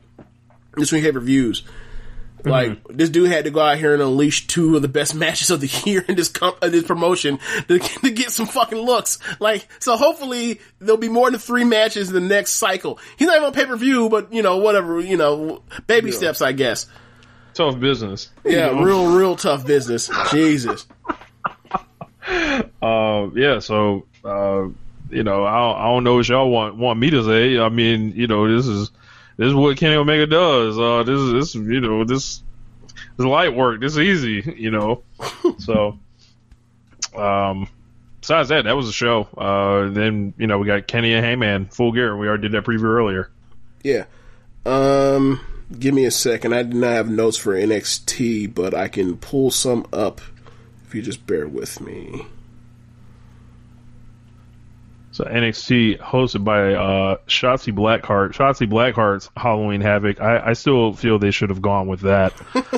I mean, it kind of was like they did th- either three or four different things where she was almost like hosting, like it was an award show where she shows up in a different outfit. Um, like, and all of them were all of them were skin tight, or some were like pleather, pleathery. Um, real, um, real. Look, they got the look. It, it, it, was real dungeon sex like. That's what these were appropriate for the, for the dungeon sex. Uh, but yeah, so um, she welcomes us in, and and you know, mwahahaha and all that stuff, and then uh, we end up getting the North American title match between uh, Damian Priest and Johnny Gargano. Um, they uh, they basically do they basically um, wrestle inside the ring. Um, then I don't know what is with Damian Priest, but he it seems like in every big match he has to pull out the bottom step, and he doesn't bump off the bottom steps. I, I, was, I would hope that he I hope that he his stops. I hope that he stops. Like there's there, there's not gonna be a good uh what do they call it um standard standard standard of living in the future. You keep doing that shit um in the future, twenty years from now. Um, but they did they did a um he did a, a he ended up catching Johnny uh at, outside the ring. He ends up pulling up the top step, throwing to the side, and he's going to give him some move uh, onto the bottom step. But Johnny turns into a sliced bread, and he, he takes a back bump on the on the top on the bottom steps. So then um, Johnny takes him towards the announce table that I was talking that we were talking about last week. That's dangerously and perilously close to the ring, and um, Johnny is trying to give him some type of lift onto the uh, table, but Priest ends up reverse to get into like a modified standing broken arrow onto the table. Like he doesn't fall, he doesn't do the sit out, he just throws him on there. Um, So they end up brawling behind the barricade, behind the barricade, the ringside area, and end up towards the back. And the back is all gimmicked up with spooky stuff, um, spooky Halloween themed stuff. Like there's a stand that uh, from where like the wheel, the spinning wheel is, and where um, and it's on a platform, um, similar to the old platform. Uh, but it's over, but it's over this area, and there's a bunch of like gravestone looking stuff and like um, other stuff they put together. So they basically brawl up to the top, and then all of a sudden there's a dude with a ghost face scream mask on. Somebody, it's probably Indi Hartwell, but you can't tell who it is. They haven't announced who it is yet, and they interfere in the match when Johnny was looks like he was about to be done with. So, um, Johnny then, after getting the advantage from this uh, this third person, does a uh, tornado DDT where he jumps off of the spinning wheel um, onto the top of the platform and, and nails Priest. So, like I said, they're up on a platform. And on the other side of it, as you see them, as you saw them brawl up, you saw like a a fake like small house like eight feet tall and you were like oh somebody's going off the top of that someone's going to fall onto that and, and that's a crash pad or whatever you uh, effectively a crash pad so Uh-huh. um, all of a sudden the third person in the ghost face mask goes away comes back with a tombstone you know what it made me think of Remember that Vampiro and Sting match where uh, one of them finished the match by hitting the other one with a tombstone and broke and crumpled in pieces? That's around. I don't remember this, but I, I've heard about it. Okay, so Johnny grabs a tombstone, boshes it off, bosh it, not bash it, boshes it over Priest's head. Priest goes flying into the into that makeshift uh, thing we were talking about, the makeshift building that's eight feet tall. And keep in mind, commentary kept putting over that this platform is 15, 20 feet tall. I'm like, bruh, it's barely Yeah. 10. Stop this. Stop. So, uh, Johnny basically goes down around and comes around to the side after they replayed the fall a couple times and crawls over and pins um, Priest, uh, and he is a two-time North American champion. Um, Johnny winning. I I believe that this means this Liverpool means they don't think. Uh, I think they're going to have to strip Finn Balor, Hmm. and they're going to make Priest the champion. Interesting. Maybe I'm overthinking it because you know I do that a lot, but Or There was no real reason to- As a, as a call up. could be, could be. Um, but it's like, how many motherfuckers? How, how bad is our communication? Where like, I know it's bad already, but like, how bad it like for the you know the priest the priest or not named priest, but the uh, Keith Lee thing just happened where you belted him, and then you had to take the belt off him within a month so you can call him up, and then Boy. right, and then you made the Broserweights thing, and then like you had to pull Riddle so that you could do nothing with him, and then like now you're gonna pull Damian Priest so you could do presumably nothing with him as well. Like Jesus, like he's he's blowing through these people in record time now. Um, but yeah, uh, after that we end up getting McAfee Goon coming down. McAfee gone. Yeah, McAfee Hey, Goon. maybe come- Pat McAfee could be the new champion. Do you want me to shut this shit down? Is that what you're doing? are, are, do you, are, is that what you're doing? Oh my god! Hey, so you, Mac, you already one of the best promos in the company. yeah, good thing this isn't the you know the the the working uh, promotion or brand. So the work rate brand. So yeah, uh, he comes out with uh, with Lorcan, who is dressed in a suit, which is like you know you turn heel, you get paid. Of course, you come out of suit, and then it. this is very true to self, in my opinion, really fitting of a character. Uh, Birch came out, and the way he dressed up was he had a, I believe, a, a black turtleneck and a black zip up uh, jacket. Like- like this was line. like this man looked like Jason Statham. Like he really did. So, um, this guy, uh, McAfee, cuts a great promo. I can't remember most of it, but it uh, basically is like it it plays off the stuff that I thought it was going to play off of. Like, remember last week I was like, he's the one that paid for that Mercedes and able to get um, Yeah. Ridge Holland to lay out Adam Cole. He says, I you know I had the I had what people said the greatest, and you know how hard it is for the internet, these internet idiots, these buffoons. He's like. They all said it was the greatest debut in in the history of wrestling. I was I fucking howled. I was like, "What? No one said this." They just said you had a good ass match. I was like, I'm like, this dude, this nigga, the level, this man starting out with the peak line. Yes. Where else is there to go? So Elite cap. Yeah. He says, you know how hard it is for these internet idiots to agree on anything? The IWC said that, that, that this was the greatest ever. And he says, you know, and you, you know what happens after this, after that match? Like, Adam Cole, he doesn't, he doesn't come to me and say, you know, good, good match guy, you know, you're gonna be the future of this business. He flexed on me and hit a stupid pose. So he made, so, so he said, so I, you know, so I go home and I, and I'm going to heal up and I'm going to just plot. And it made me think of, it made me think of like, who could I call to get, to get to this asshole?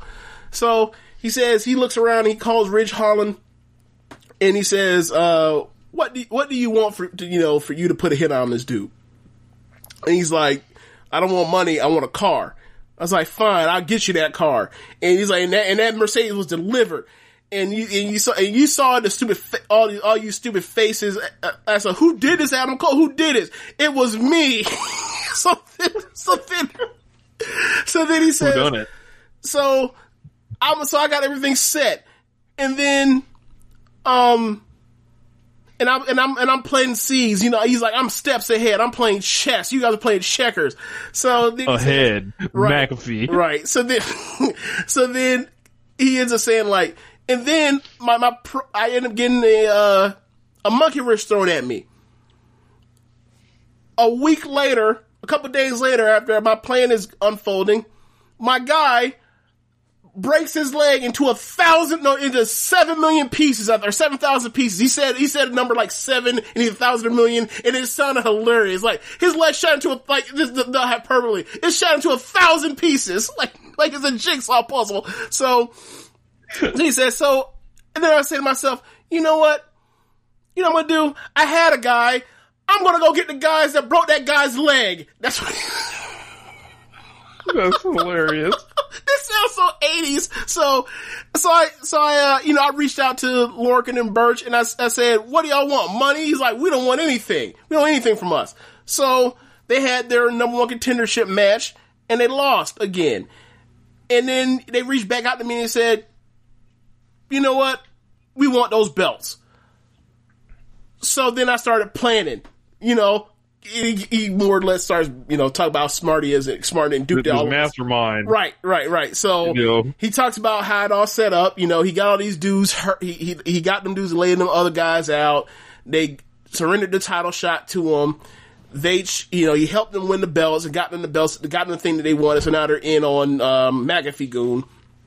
So then um, he was about to he was about to say something else. He ended up getting cut off by O'Reilly coming out, and he walks to the ring like he's going to take it, take out. He's going to take those three on three on one. All of a sudden, Pete Dunne's music hits. Pete Dunne walks to the ring, walks down to the ring with two uh, chairs. Keep in mind, we have not seen him on NXT since uh, the pandemic because of you know the Brosweight thing got bro- got cut off and he got called up. So he comes down to the ring and stares a hole through McAfee the whole entire time. Staring straight at him, climbing up, walking down the ramp, up the stairs. He never, lo- he never breaks glance from Mac, from the guys inside the ring. So he gets up on the apron on the side, uh, next to, uh, next to O'Reilly, and while never, still never breaking glance, hands one of the chairs or st- sticks one of the chairs over to O'Reilly, like, here, take this, even, you know, two on, it's two on three, but we got chairs. They get in the ring, um, and I'm thinking like, somebody's turning heel here. we we're, let's see, let's see who turns heel. The second O'Reilly took a step forward, I was like, no, they're turning Pete Dunne heel. Man, he- Immediately. Yeah, he busted up that man's back. He busted that man's back. They stomped the dog shit out of O'Reilly and beat him with chairs. And um, now you have uh, uh, uh, this faction. And it raised a great point with this. McAfee Goon consists of Dunne, Ridge Holland, and Lorcan and Birch. This man basically is out here with an NXT UK gang. Yes. Man, Um, man rolling out here with the British Yeah. So, and for me, and Oney. so for me, the one thing that like I like about this is that it's th- it character wise, it makes all the sense in the world. Pete Dunne has always been a tw- he's a baby face and fights like a hero, but he's never been above you know stretching the rule here and there, much like Moxley, where it's like. I, he like he'll respect people that'll cut corners, but he, he welcomes all that bullshit because he's with the smoke too. But particularly when he came out, I was very similar to when um, the NWO came out to save Sting during WrestleMania 31. I was like, this makes no sense. Y'all hate y'all hate each other. All we know is y'all hate each other. In NXT, he was fighting against Undisputed Era at in at uh, in in I think it was New Orleans. New Orleans. New Orleans Yeah. until Roddy turned on him and joined Undisputed. He should hate these fuckers. And sure enough, he still does hate those fuckers. So I'm I'm with it. I'm like good. So. As long as Uh, long as look, as long as it's consistent, I'm I'm with it. So um So have they've got their new heel gang to replace Undisputed Era. They've always got a fa- faction, or they got two factions, heel factions now, right? They got Legado del uh, Fantasma. Yep. So uh, Los Ingobernables de McAfee, you know, Oh my god. You know, I, you know, uh, or McAfee Club, you know, whatever they calling themselves. Oh my Um, god. So like, the you know Pete Pete Dunne could have been a hot baby face. Nah, fuck that. We we we need some uh we need more heels for, for you. No, no, uh, no, Uncle. Paul got it covered. Here's the real thing. Here's the real thing, right? They they broke up Broserweights. One dude's been exposed as a rapist, and the other one's the one that turns heel. Incredible. I yeah. So so for me, uh what else was I gonna say? Another thing to notice, right? Lorcan and Birch and Pete Dunne are there to do all the work and to and to carry and to carry McAfee by the neck on how to get this shit done in the ring until he's ready. And I look, I gotta say, after watching, uh, you know, oh, um, sorry, uh, Donna Del Mondo this year with Giulia, I can tell you, there's a great path to success with this. I just saw Giulia have a four star match today. so, so, So like, um, you got your tag team unit, you got your main eventer and Pete Dunne. Look, they could easily. I know you said Damian Priest, right? But they could easily just get that shit to Pete Dunne. I shit, I'd be happy with that.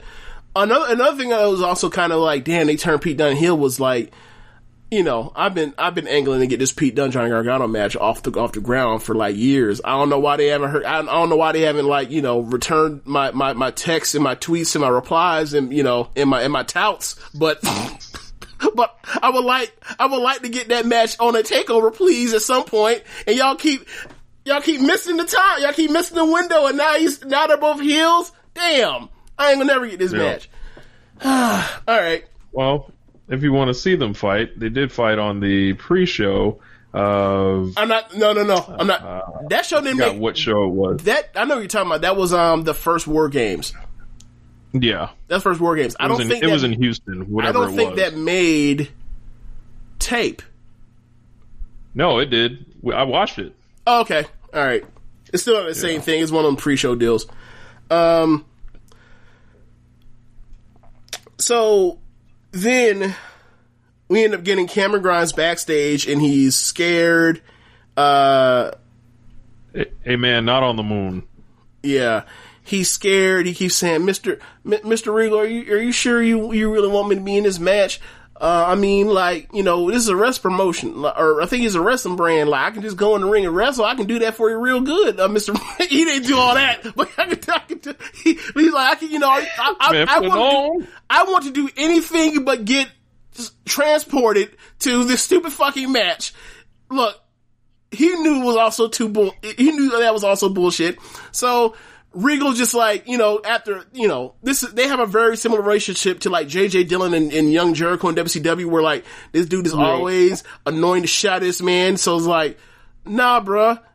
Take your ass on, get transported, and take your whooping. I, I fucking hate you, so like, I don't know why you asking for, for asking me to help you. You've been nothing but a problem for me. I want this problem to be solved. Go out there and get solved, problem. So, um, I'm just gonna do this all in one walk because I'm not gonna go back and forth on try because it was cut up in segments. It was that, and then it was a segment where he finally gets into the van, and then there's a segment where he finally gets out of the van, and then there's a segment where he Yep. runs from uh from the house back to fucking Full Sail, and then he ends up finishing the match there. So I'm just gonna go through that all right now. Okay. Okay. He gets shoved out the door by Regal. The van pulls up. It is a windowless. It is a windowless van. Um, there's some random dude. It looks like I don't know. It looks like a dude that works at an office that decided to take the weekend off to go on a bender. Uh, sitting and, and he's dusty for some reason, like he may be a ghoul. I don't know. He's sitting shotgun. The windowless van back door opens up, side door opens up, and out comes Michael Hayes. He's dressed in in More uh, Michael cre- Hayes gag? He's dressed in yeah. He's dressed in creamsicle orange and it's shiny for no reason. He starts singing the words to uh, Bad Street. He cuts his promo. I can't hear over the I can't hear over the song of Bad Street. And then um, he walks off into nowhere. We never see him again. He just walks away after he talks to uh, Grimes for a little bit, and then Grimes gets in the van, and then they they cut away, and then when they come back, they cut to him getting out of this van into this house that's on the water. Um, and as he walks up, he's scared, but he's trying to fake be tough. He's like, "Come on, he's like, come on out, uh, come on out, Loomis. I got something for you." While he's scared, and as he's walking into the house, and he walks by a tree, you see at the top of the tree, Loomis is crouched on the tree, stalking his prey. So What the fuck? he Grimes walks in um into the house. He's looking around for him. And then as he's looking around for him, he keeps getting distracted by weird weird things and lights or whatever else. He walks by a door. The door opens behind him. He doesn't realize he doesn't see the door that has a light in inside that room. He doesn't see the light behind him. He opens the door. It's Loomis. Um, Loomis tries to choke him. They wrestle around and tussle around. He tries to strike him, and Loomis is no selling. Um, and then eventually gets to point it's like, I gotta get the fuck away from this guy. Um, actually, before this happened, he went into a room and then Loomis walked to a dark room behind him and started fighting. Keep in mind, like, it's dark, it's poorly lit, you can't see shit, right? Or you, or you can see shit barely, right? This is a, but this is a match that most people say they can't see shit. So, Loomis gets over, Loomis overpowers him and he's like, I gotta get away from this fucking guy. So he gets some separation. He, uh, gets out of the room and closes the door. So he's trying to keep Loomis trapped in the door or tra- trapped in the room by basically closing, using his weight to keep the door closed, right? Which is like, all right, you're gonna do that for the rest of your life? What the fuck? So, um, all of a sudden, uh, he feels that he's not, there's no longer a struggle for the door. Next thing you know, you see someone kick the door, and now all of a sudden there's another kick, and the door, like, gets kicked in, or kicked out, actually.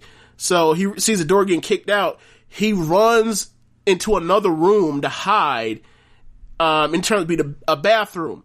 So then he realizes there's someone in the shower. So then all of a sudden you see a, a the, uh, the silhouette of a woman in the shower, and he goes uh, after being scared and is hiding behind the door like like he like he's a kid trying to get his ass whooped or avoiding getting his ass whooped. Uh, that brings back memories.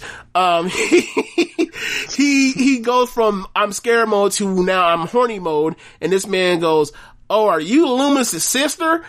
And he goes, he starts making some innuendo while this woman's not making any noise while she's in the shower, and he go he takes off his vest.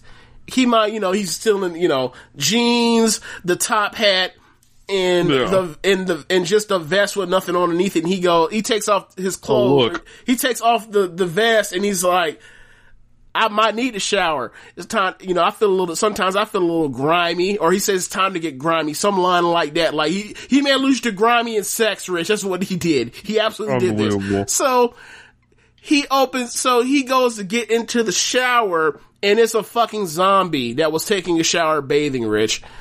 What the fuck? He, she grabs him or jumps on top of him and he runs out of the bathroom um, and once he gets her, and uh, once he gets her off of him, there's more zombies. He ends up running out of the house, and he runs back towards the van. And when he runs back towards the van, guess who's the driver, Rich? Um, who could the driver be? Dexter Michael Hayes. Loomis. Oh, Dexter. Because Dexter, Loomis hasn't been seen in 30 seconds. So he gets out the van. He start. He Where takes off. to, Cameron Grimes? God damn it! So he takes off running up. He takes off running. We don't know where he's at. They cut. They say to be continued. They show a cutaway of him like and during the transition to between segments of him running up this in the middle of the road somewhere. And then by the time they cut back to the f- finale, he they're, they're they they are to expect us to believe that he ran from wherever the van took him all the way back to fucking uh the PC. He gets into the PC. Um, like I said, there's a bunch of spooky Halloween stuff all around the ring, including a, gr- a pretend graveyard. He keeps, as he runs to the building, he runs, um, out of gas and falls on the grass of this graveyard. He, he, he passes, he falls down, he's breathing for, you know, catching his breath, and then he looks around and realizes there, these are tombstones he's amongst. He gets up, and he goes to the ring, spooked, and by the time he gets to the ring, guess who is, uh, entered from the other side of the ring amongst crack smoke rich. That's right, Dexter, Dexter Loomis. Loomis. There's some other stuff that happens. He, uh, oh, there's more. The zombies have showed up. Uh, great, or uh, I'm gonna say Graves. Grimes gives one of the zombies a curb stomp, but ultimately Loomis ends up slapping on his front face choke, and I don't know if there was a submission or whatever else. But basically, like Loomis walks out the ring, and then over the over the front of his face as he walks out the ring, goes up halfway up the ramp. It stops, and then it is in blood letters. It says the end. That was the House of Horrors match. That sounded so pointless. Correct. I felt bad for Grimes. I felt bad for Loomis. I felt bad for the production team. I felt bad for NXT. I felt bad for me. like, I, I shit you not. This, the, the, these segments were the only bad segments on Wednesday on either show. So, Wow. yeah. Um, I don't even know where I am on that. Um, but yeah, th- this is a worst match of the year contender, uh, in my opinion. Right. Um, there are people that actually do like this match. Like, I believe it has like a six something Right. on, on, uh, Cagematch, which I just, I don't want to meet those people that voted for that, but like, people do, You, people you can did find like this. anybody that likes that likes. You can find somebody that likes some like anything in Right, wrestling. right. But my point is most people like it, which is like, uh, okay, fine. I like, Yeah, I saw I, I- saw like a like a still picture of like him running into like the Yeti, uh, and they That were wasn't Grimes. like That wasn't Grimes. That was uh Okay. that was a backstage thing with um Drake Maverick. That wasn't Grimes. Um that's kind of funny. yeah. It, this that segment actually or that thing with Grimes in um in the Yeti and the Giant was actually funny. Um but it was intentional it, but it worked. So so basically they, I don't know what order this is. I'm jumping kind of around the place now that I've jumped through the all of the segments and put that shit together so I can have to talk about it again. But there was a segment Yeah. backstage where um, they were interviewing um, they were interviewing Drake Maverick, who was dressed as Hollywood Hogan. He kept doing the brother, brother, brother. You know, I'm sure I'm sure Sean told him how to do all the brother stuff. So That's funny. uh, the interviewer, I can't remember her name, just like her, she's been around for a month. I still don't know her name. Um, they brought her, they, she was like, he was calling her Mean Gene, and she was like, but I'm my name. I can't remember my name. And she's like, can you just, can you just come on? Can you just like play along? It's Halloween. Come on. He, she goes, she goes, fine. so he goes, to, does all the shit, and all of a sudden, like some gigantic, you know, I don't know how gigantic is, you know, uh, Drake Maverick is small, but this person's probably like six Yeah. foot six, walks up and he's dressed as the giant and he goes, you, right? He does the you thing and all of a sudden behind him comes the Yeti and then they do the Judgment Doom shit, the, the, the hug. And then all of a sudden behind a wall, behind a curtain, you see Killian Dain in a vest with no shirt on and a storm, and a bedazzled stormtrooper's helmet dressed as uh, the oh my god, uh, ah my god, who was your boy's name that fell tripped when he had the um the the man and the helmet fell off. WCW Sting, uh, Sting, British Bulldog, and Harlem Heat. Rich, Uh, Stingbridge Bulldog Harlem Heat, the Shockmaster. yeah, the Shockmaster. He's supposed to be the Shockmaster, and he's like, "You didn't fall, you didn't trip." He's like, "No, I'm not doing that. Stupid. Not falling." So then he ends up taking the mask off of Killian Dain and putting it on his head, and then he walks away and he trips and falls, and he's like, "Huh." You're right. That tripping is funny, and that was that was the end of that segment. But um, from there, just move around a little bit. You end up getting uh a promo for. Nah, not even get to the promos. You end up getting an NXT. Nah, it wasn't a. It's a non-title match. It was uh Santos Escobar versus Jake Atlas. I think Jake Atlas got a jobber entrance.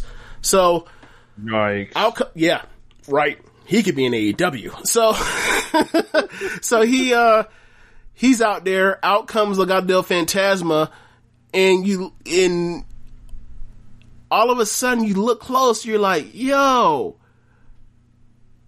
Santos has on the 97 Rey Mysterio sh- pants from Halloween Havoc. So like, that's hard. That's cool. Like, I wish you weren't a heel, but like, that's cool. So it, the match goes like three, four, five minutes, but like, uh, basically, um, trying to remember, uh, what happened at the end. Okay. So Atlas hits his, uh, his cartwheel DDT. Um, Wilde and Mendoza, one gets the foot on, gets Santos' foot on the rope, the other alerts the ref.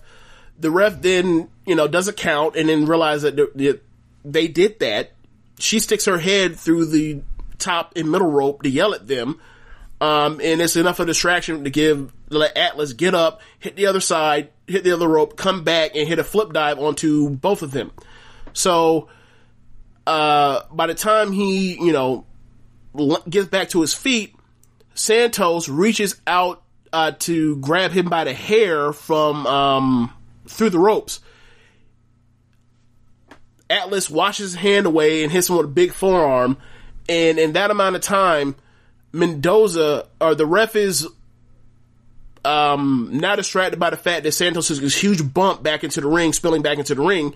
Mendoza throws on the loaded mask, the same mask that ended up screwing, or similar to the same fashion that screwed uh, Swerve, headbutts your boy um, Atlas, rolls him back into the ring.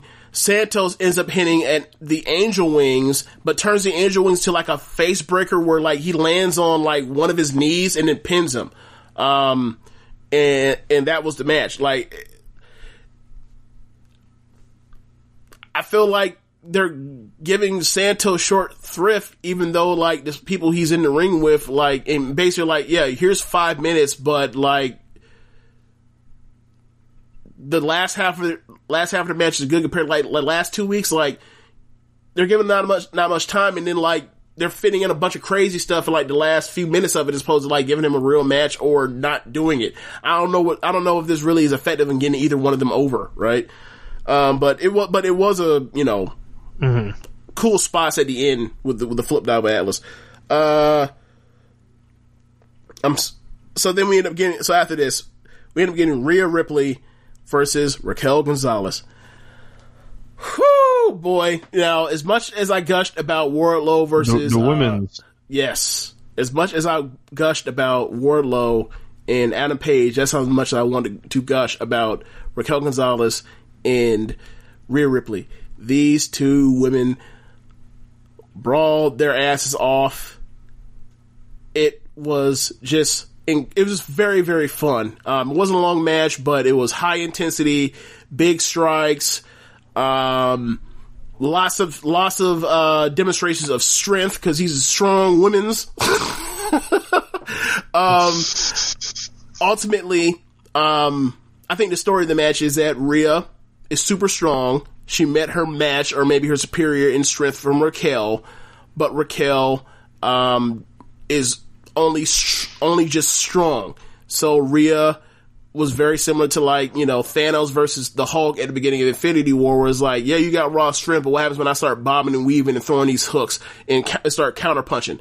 So, um, she, you know, she basically had her up. The fin, I don't know if you know where Kel's finish is. It's a, basically like a one, gets her up with like a one arm, on one arm, and then gives her one handed choke bomb, or choke slam, or not choke slam, but power bomb.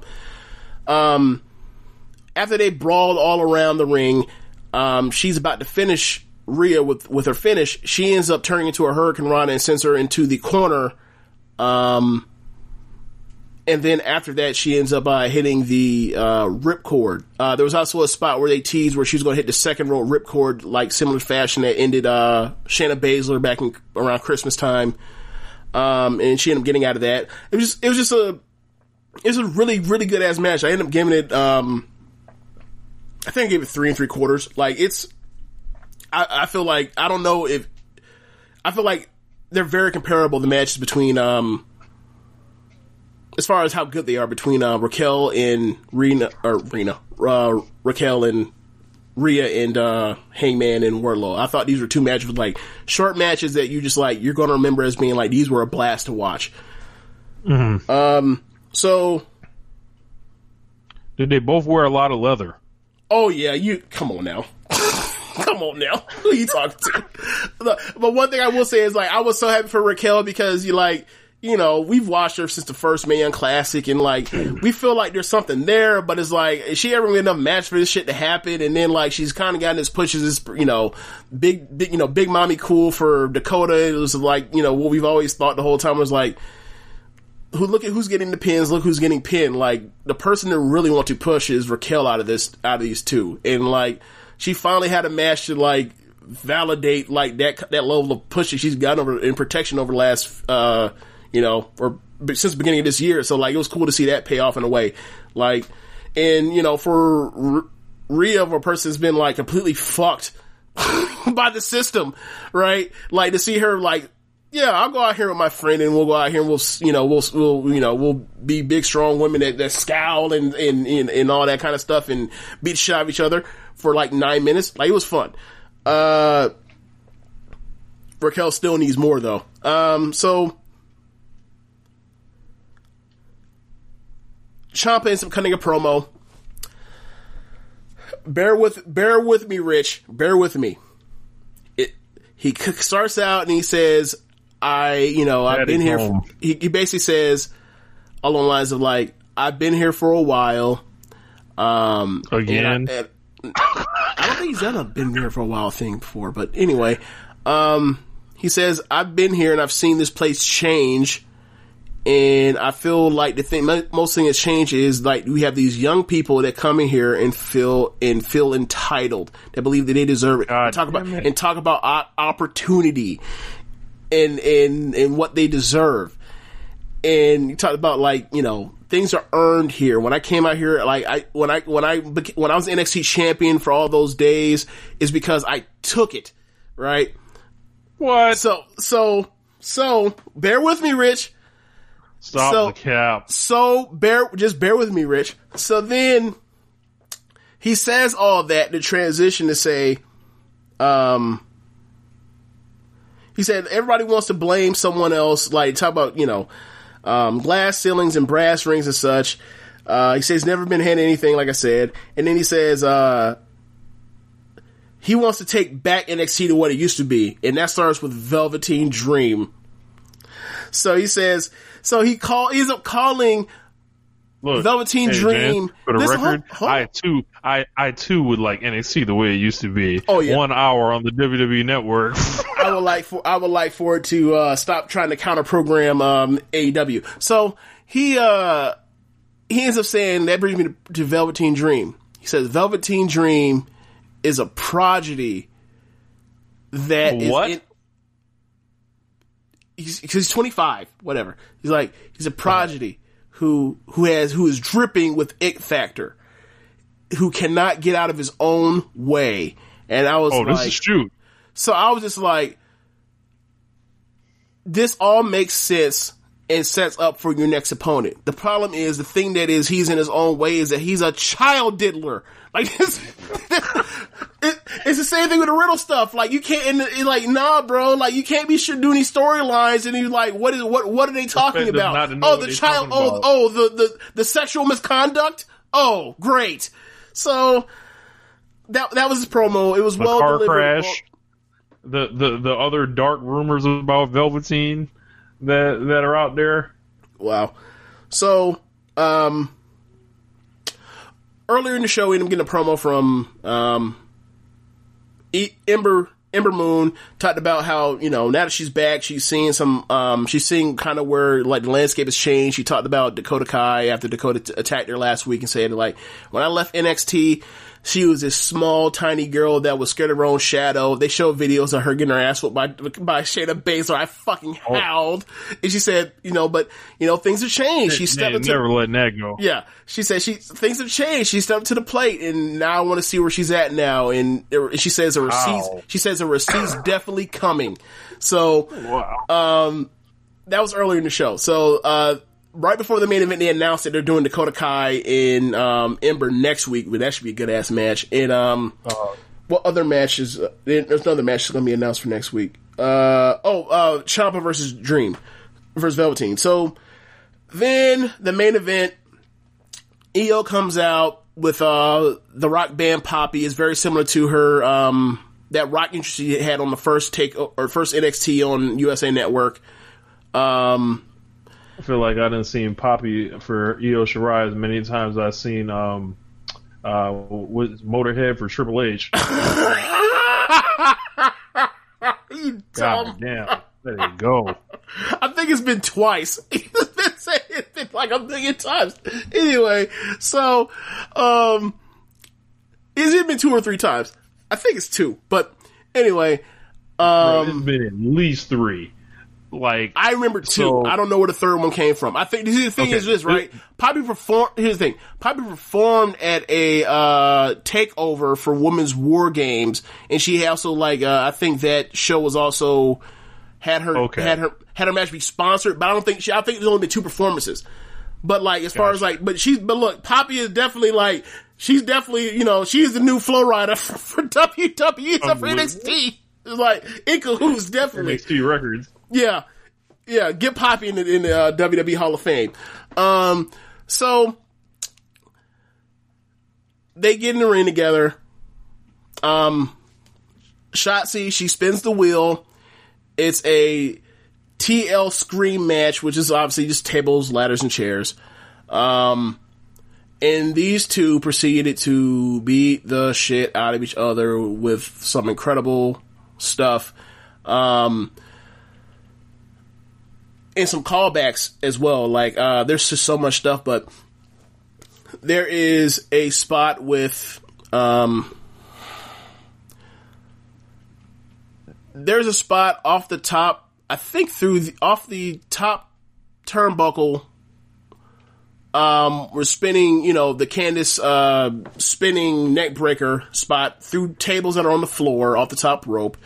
There, I think that's the second to last big spot. Um, there is a callback to when Candice turn or Io turned on Candice by giving her a suplex onto a open still uh, steel chair. Candice brings it out, and then Io reverses and actually gives her the move again. Um, there, there's um, Io running in for the meteor, the running Meteora in the corner um, to to a seated Candice, and Candice like tells her to come in, and she moves out the way, and she uh, there's a ladder behind her, she runs her knees into the ladder. Um, uh, chair shots, kendo sticks, I believe. Um, ultimately, the final spot is the two earlier in the sh- in the match. Candice sets up a ladder bridge between the uh, ring in the very close table that we've talked about last couple weeks. There are two ladders in the ring side by side. Um, Io and Cancer up on both of them. All of a sudden, the the Ghostface Scream person that helped Johnny earlier in the show comes out to help, you know, another Gargano. Uh, they're trying to steal the title. Shotzi comes in, fights her, fights the Ghostface person, and gets him down um, after she after uh, whoever that is is trying to help Candice climb the ropes, thwarts them, um, gives Io enough time to recover, climb, and so Candice and Io are back up on each each chairs or each uh, ladder. Candice throws Io down. Io lands her feet, gets to her ladder, and shoves her off of the ladder over the top rope through the, and she ends up falling through the ladder bridge and collapsing ladder bridge, climbs up, grabs briefcase. Four and a quarter. Good ass match. Um, I wish I remember more of the stuff that happened in it, quite honestly, but it was a good ass match. Um, it's probably the best Io match this year. Um, really enjoyed it. Candice and Io, they're an all time WWE rivalry now. They have four bangers. they, they have four bangers. Between the three matches they've had individually and then War Games, they have four bangers. Forgot about War Games. Um, so yeah, uh, I'm assuming it's Indi Hartwell. Um, Imp pointed out a good point about how when in the Gargano match, when um, the person was interfering with Damian Priest, how Priest never laid a hand on that person, which could be that's a woman, so obviously no man on woman violence in WWE. Let's Triple H and Ronda Rousey at WrestleMania 34. Um, and then you have um, uh, and then you have Shotzi um able to hit um this person. We never saw Indi the whole show. Um they showed in the video package that it was that Indi helped has been helping her, you know, helping Candice. Um and you know, a couple weeks ago we also had, you know, Shotzi and Io have a show of mutual respect and liking for each other. So, like, I think it's going to lead to, oh, it was Indi Hartwell all along tag match. So, um, until they figure out whatever they're going to do in the future, like, I'm assuming eventually they're going to have to get to Io versus, uh, Rhea Ripley. So, um, can't wait for that match. But this is a good ass show, as I said, and I really love Wednesday. Yeah, man. What a show. I mean, that we just did. Yeah. Yeah. My fucking god. Hope y'all enjoyed this. And it came out early for y'all. Boy. Don't say we ain't love y'all. Yeah. Um, that's the end of the show. Be sure to rate on whatever app you're using to listen to this. Tell the folks about the Social Suplex Podcast Network. Um, go to prowrestlingtees.com slash social suplex and pick up some official Social Suplex Podcast Network merchandise. Um, be sure to listen to other shows on the network. Uh, besides One Nation Radio on Sundays. On Tuesdays, we have Keeping It Strong Style. On Wednesdays, we have the Ricky and Clive Wrestling Podcast. On every other Wednesday, we have Grown and Watch Shit. On Thursdays, we have the Grave Consequences Podcast. On Fridays, we have 8 Bit Suplex. And on Saturdays, we have All Things Elite. Thanks for listening, y'all. Peace. Later.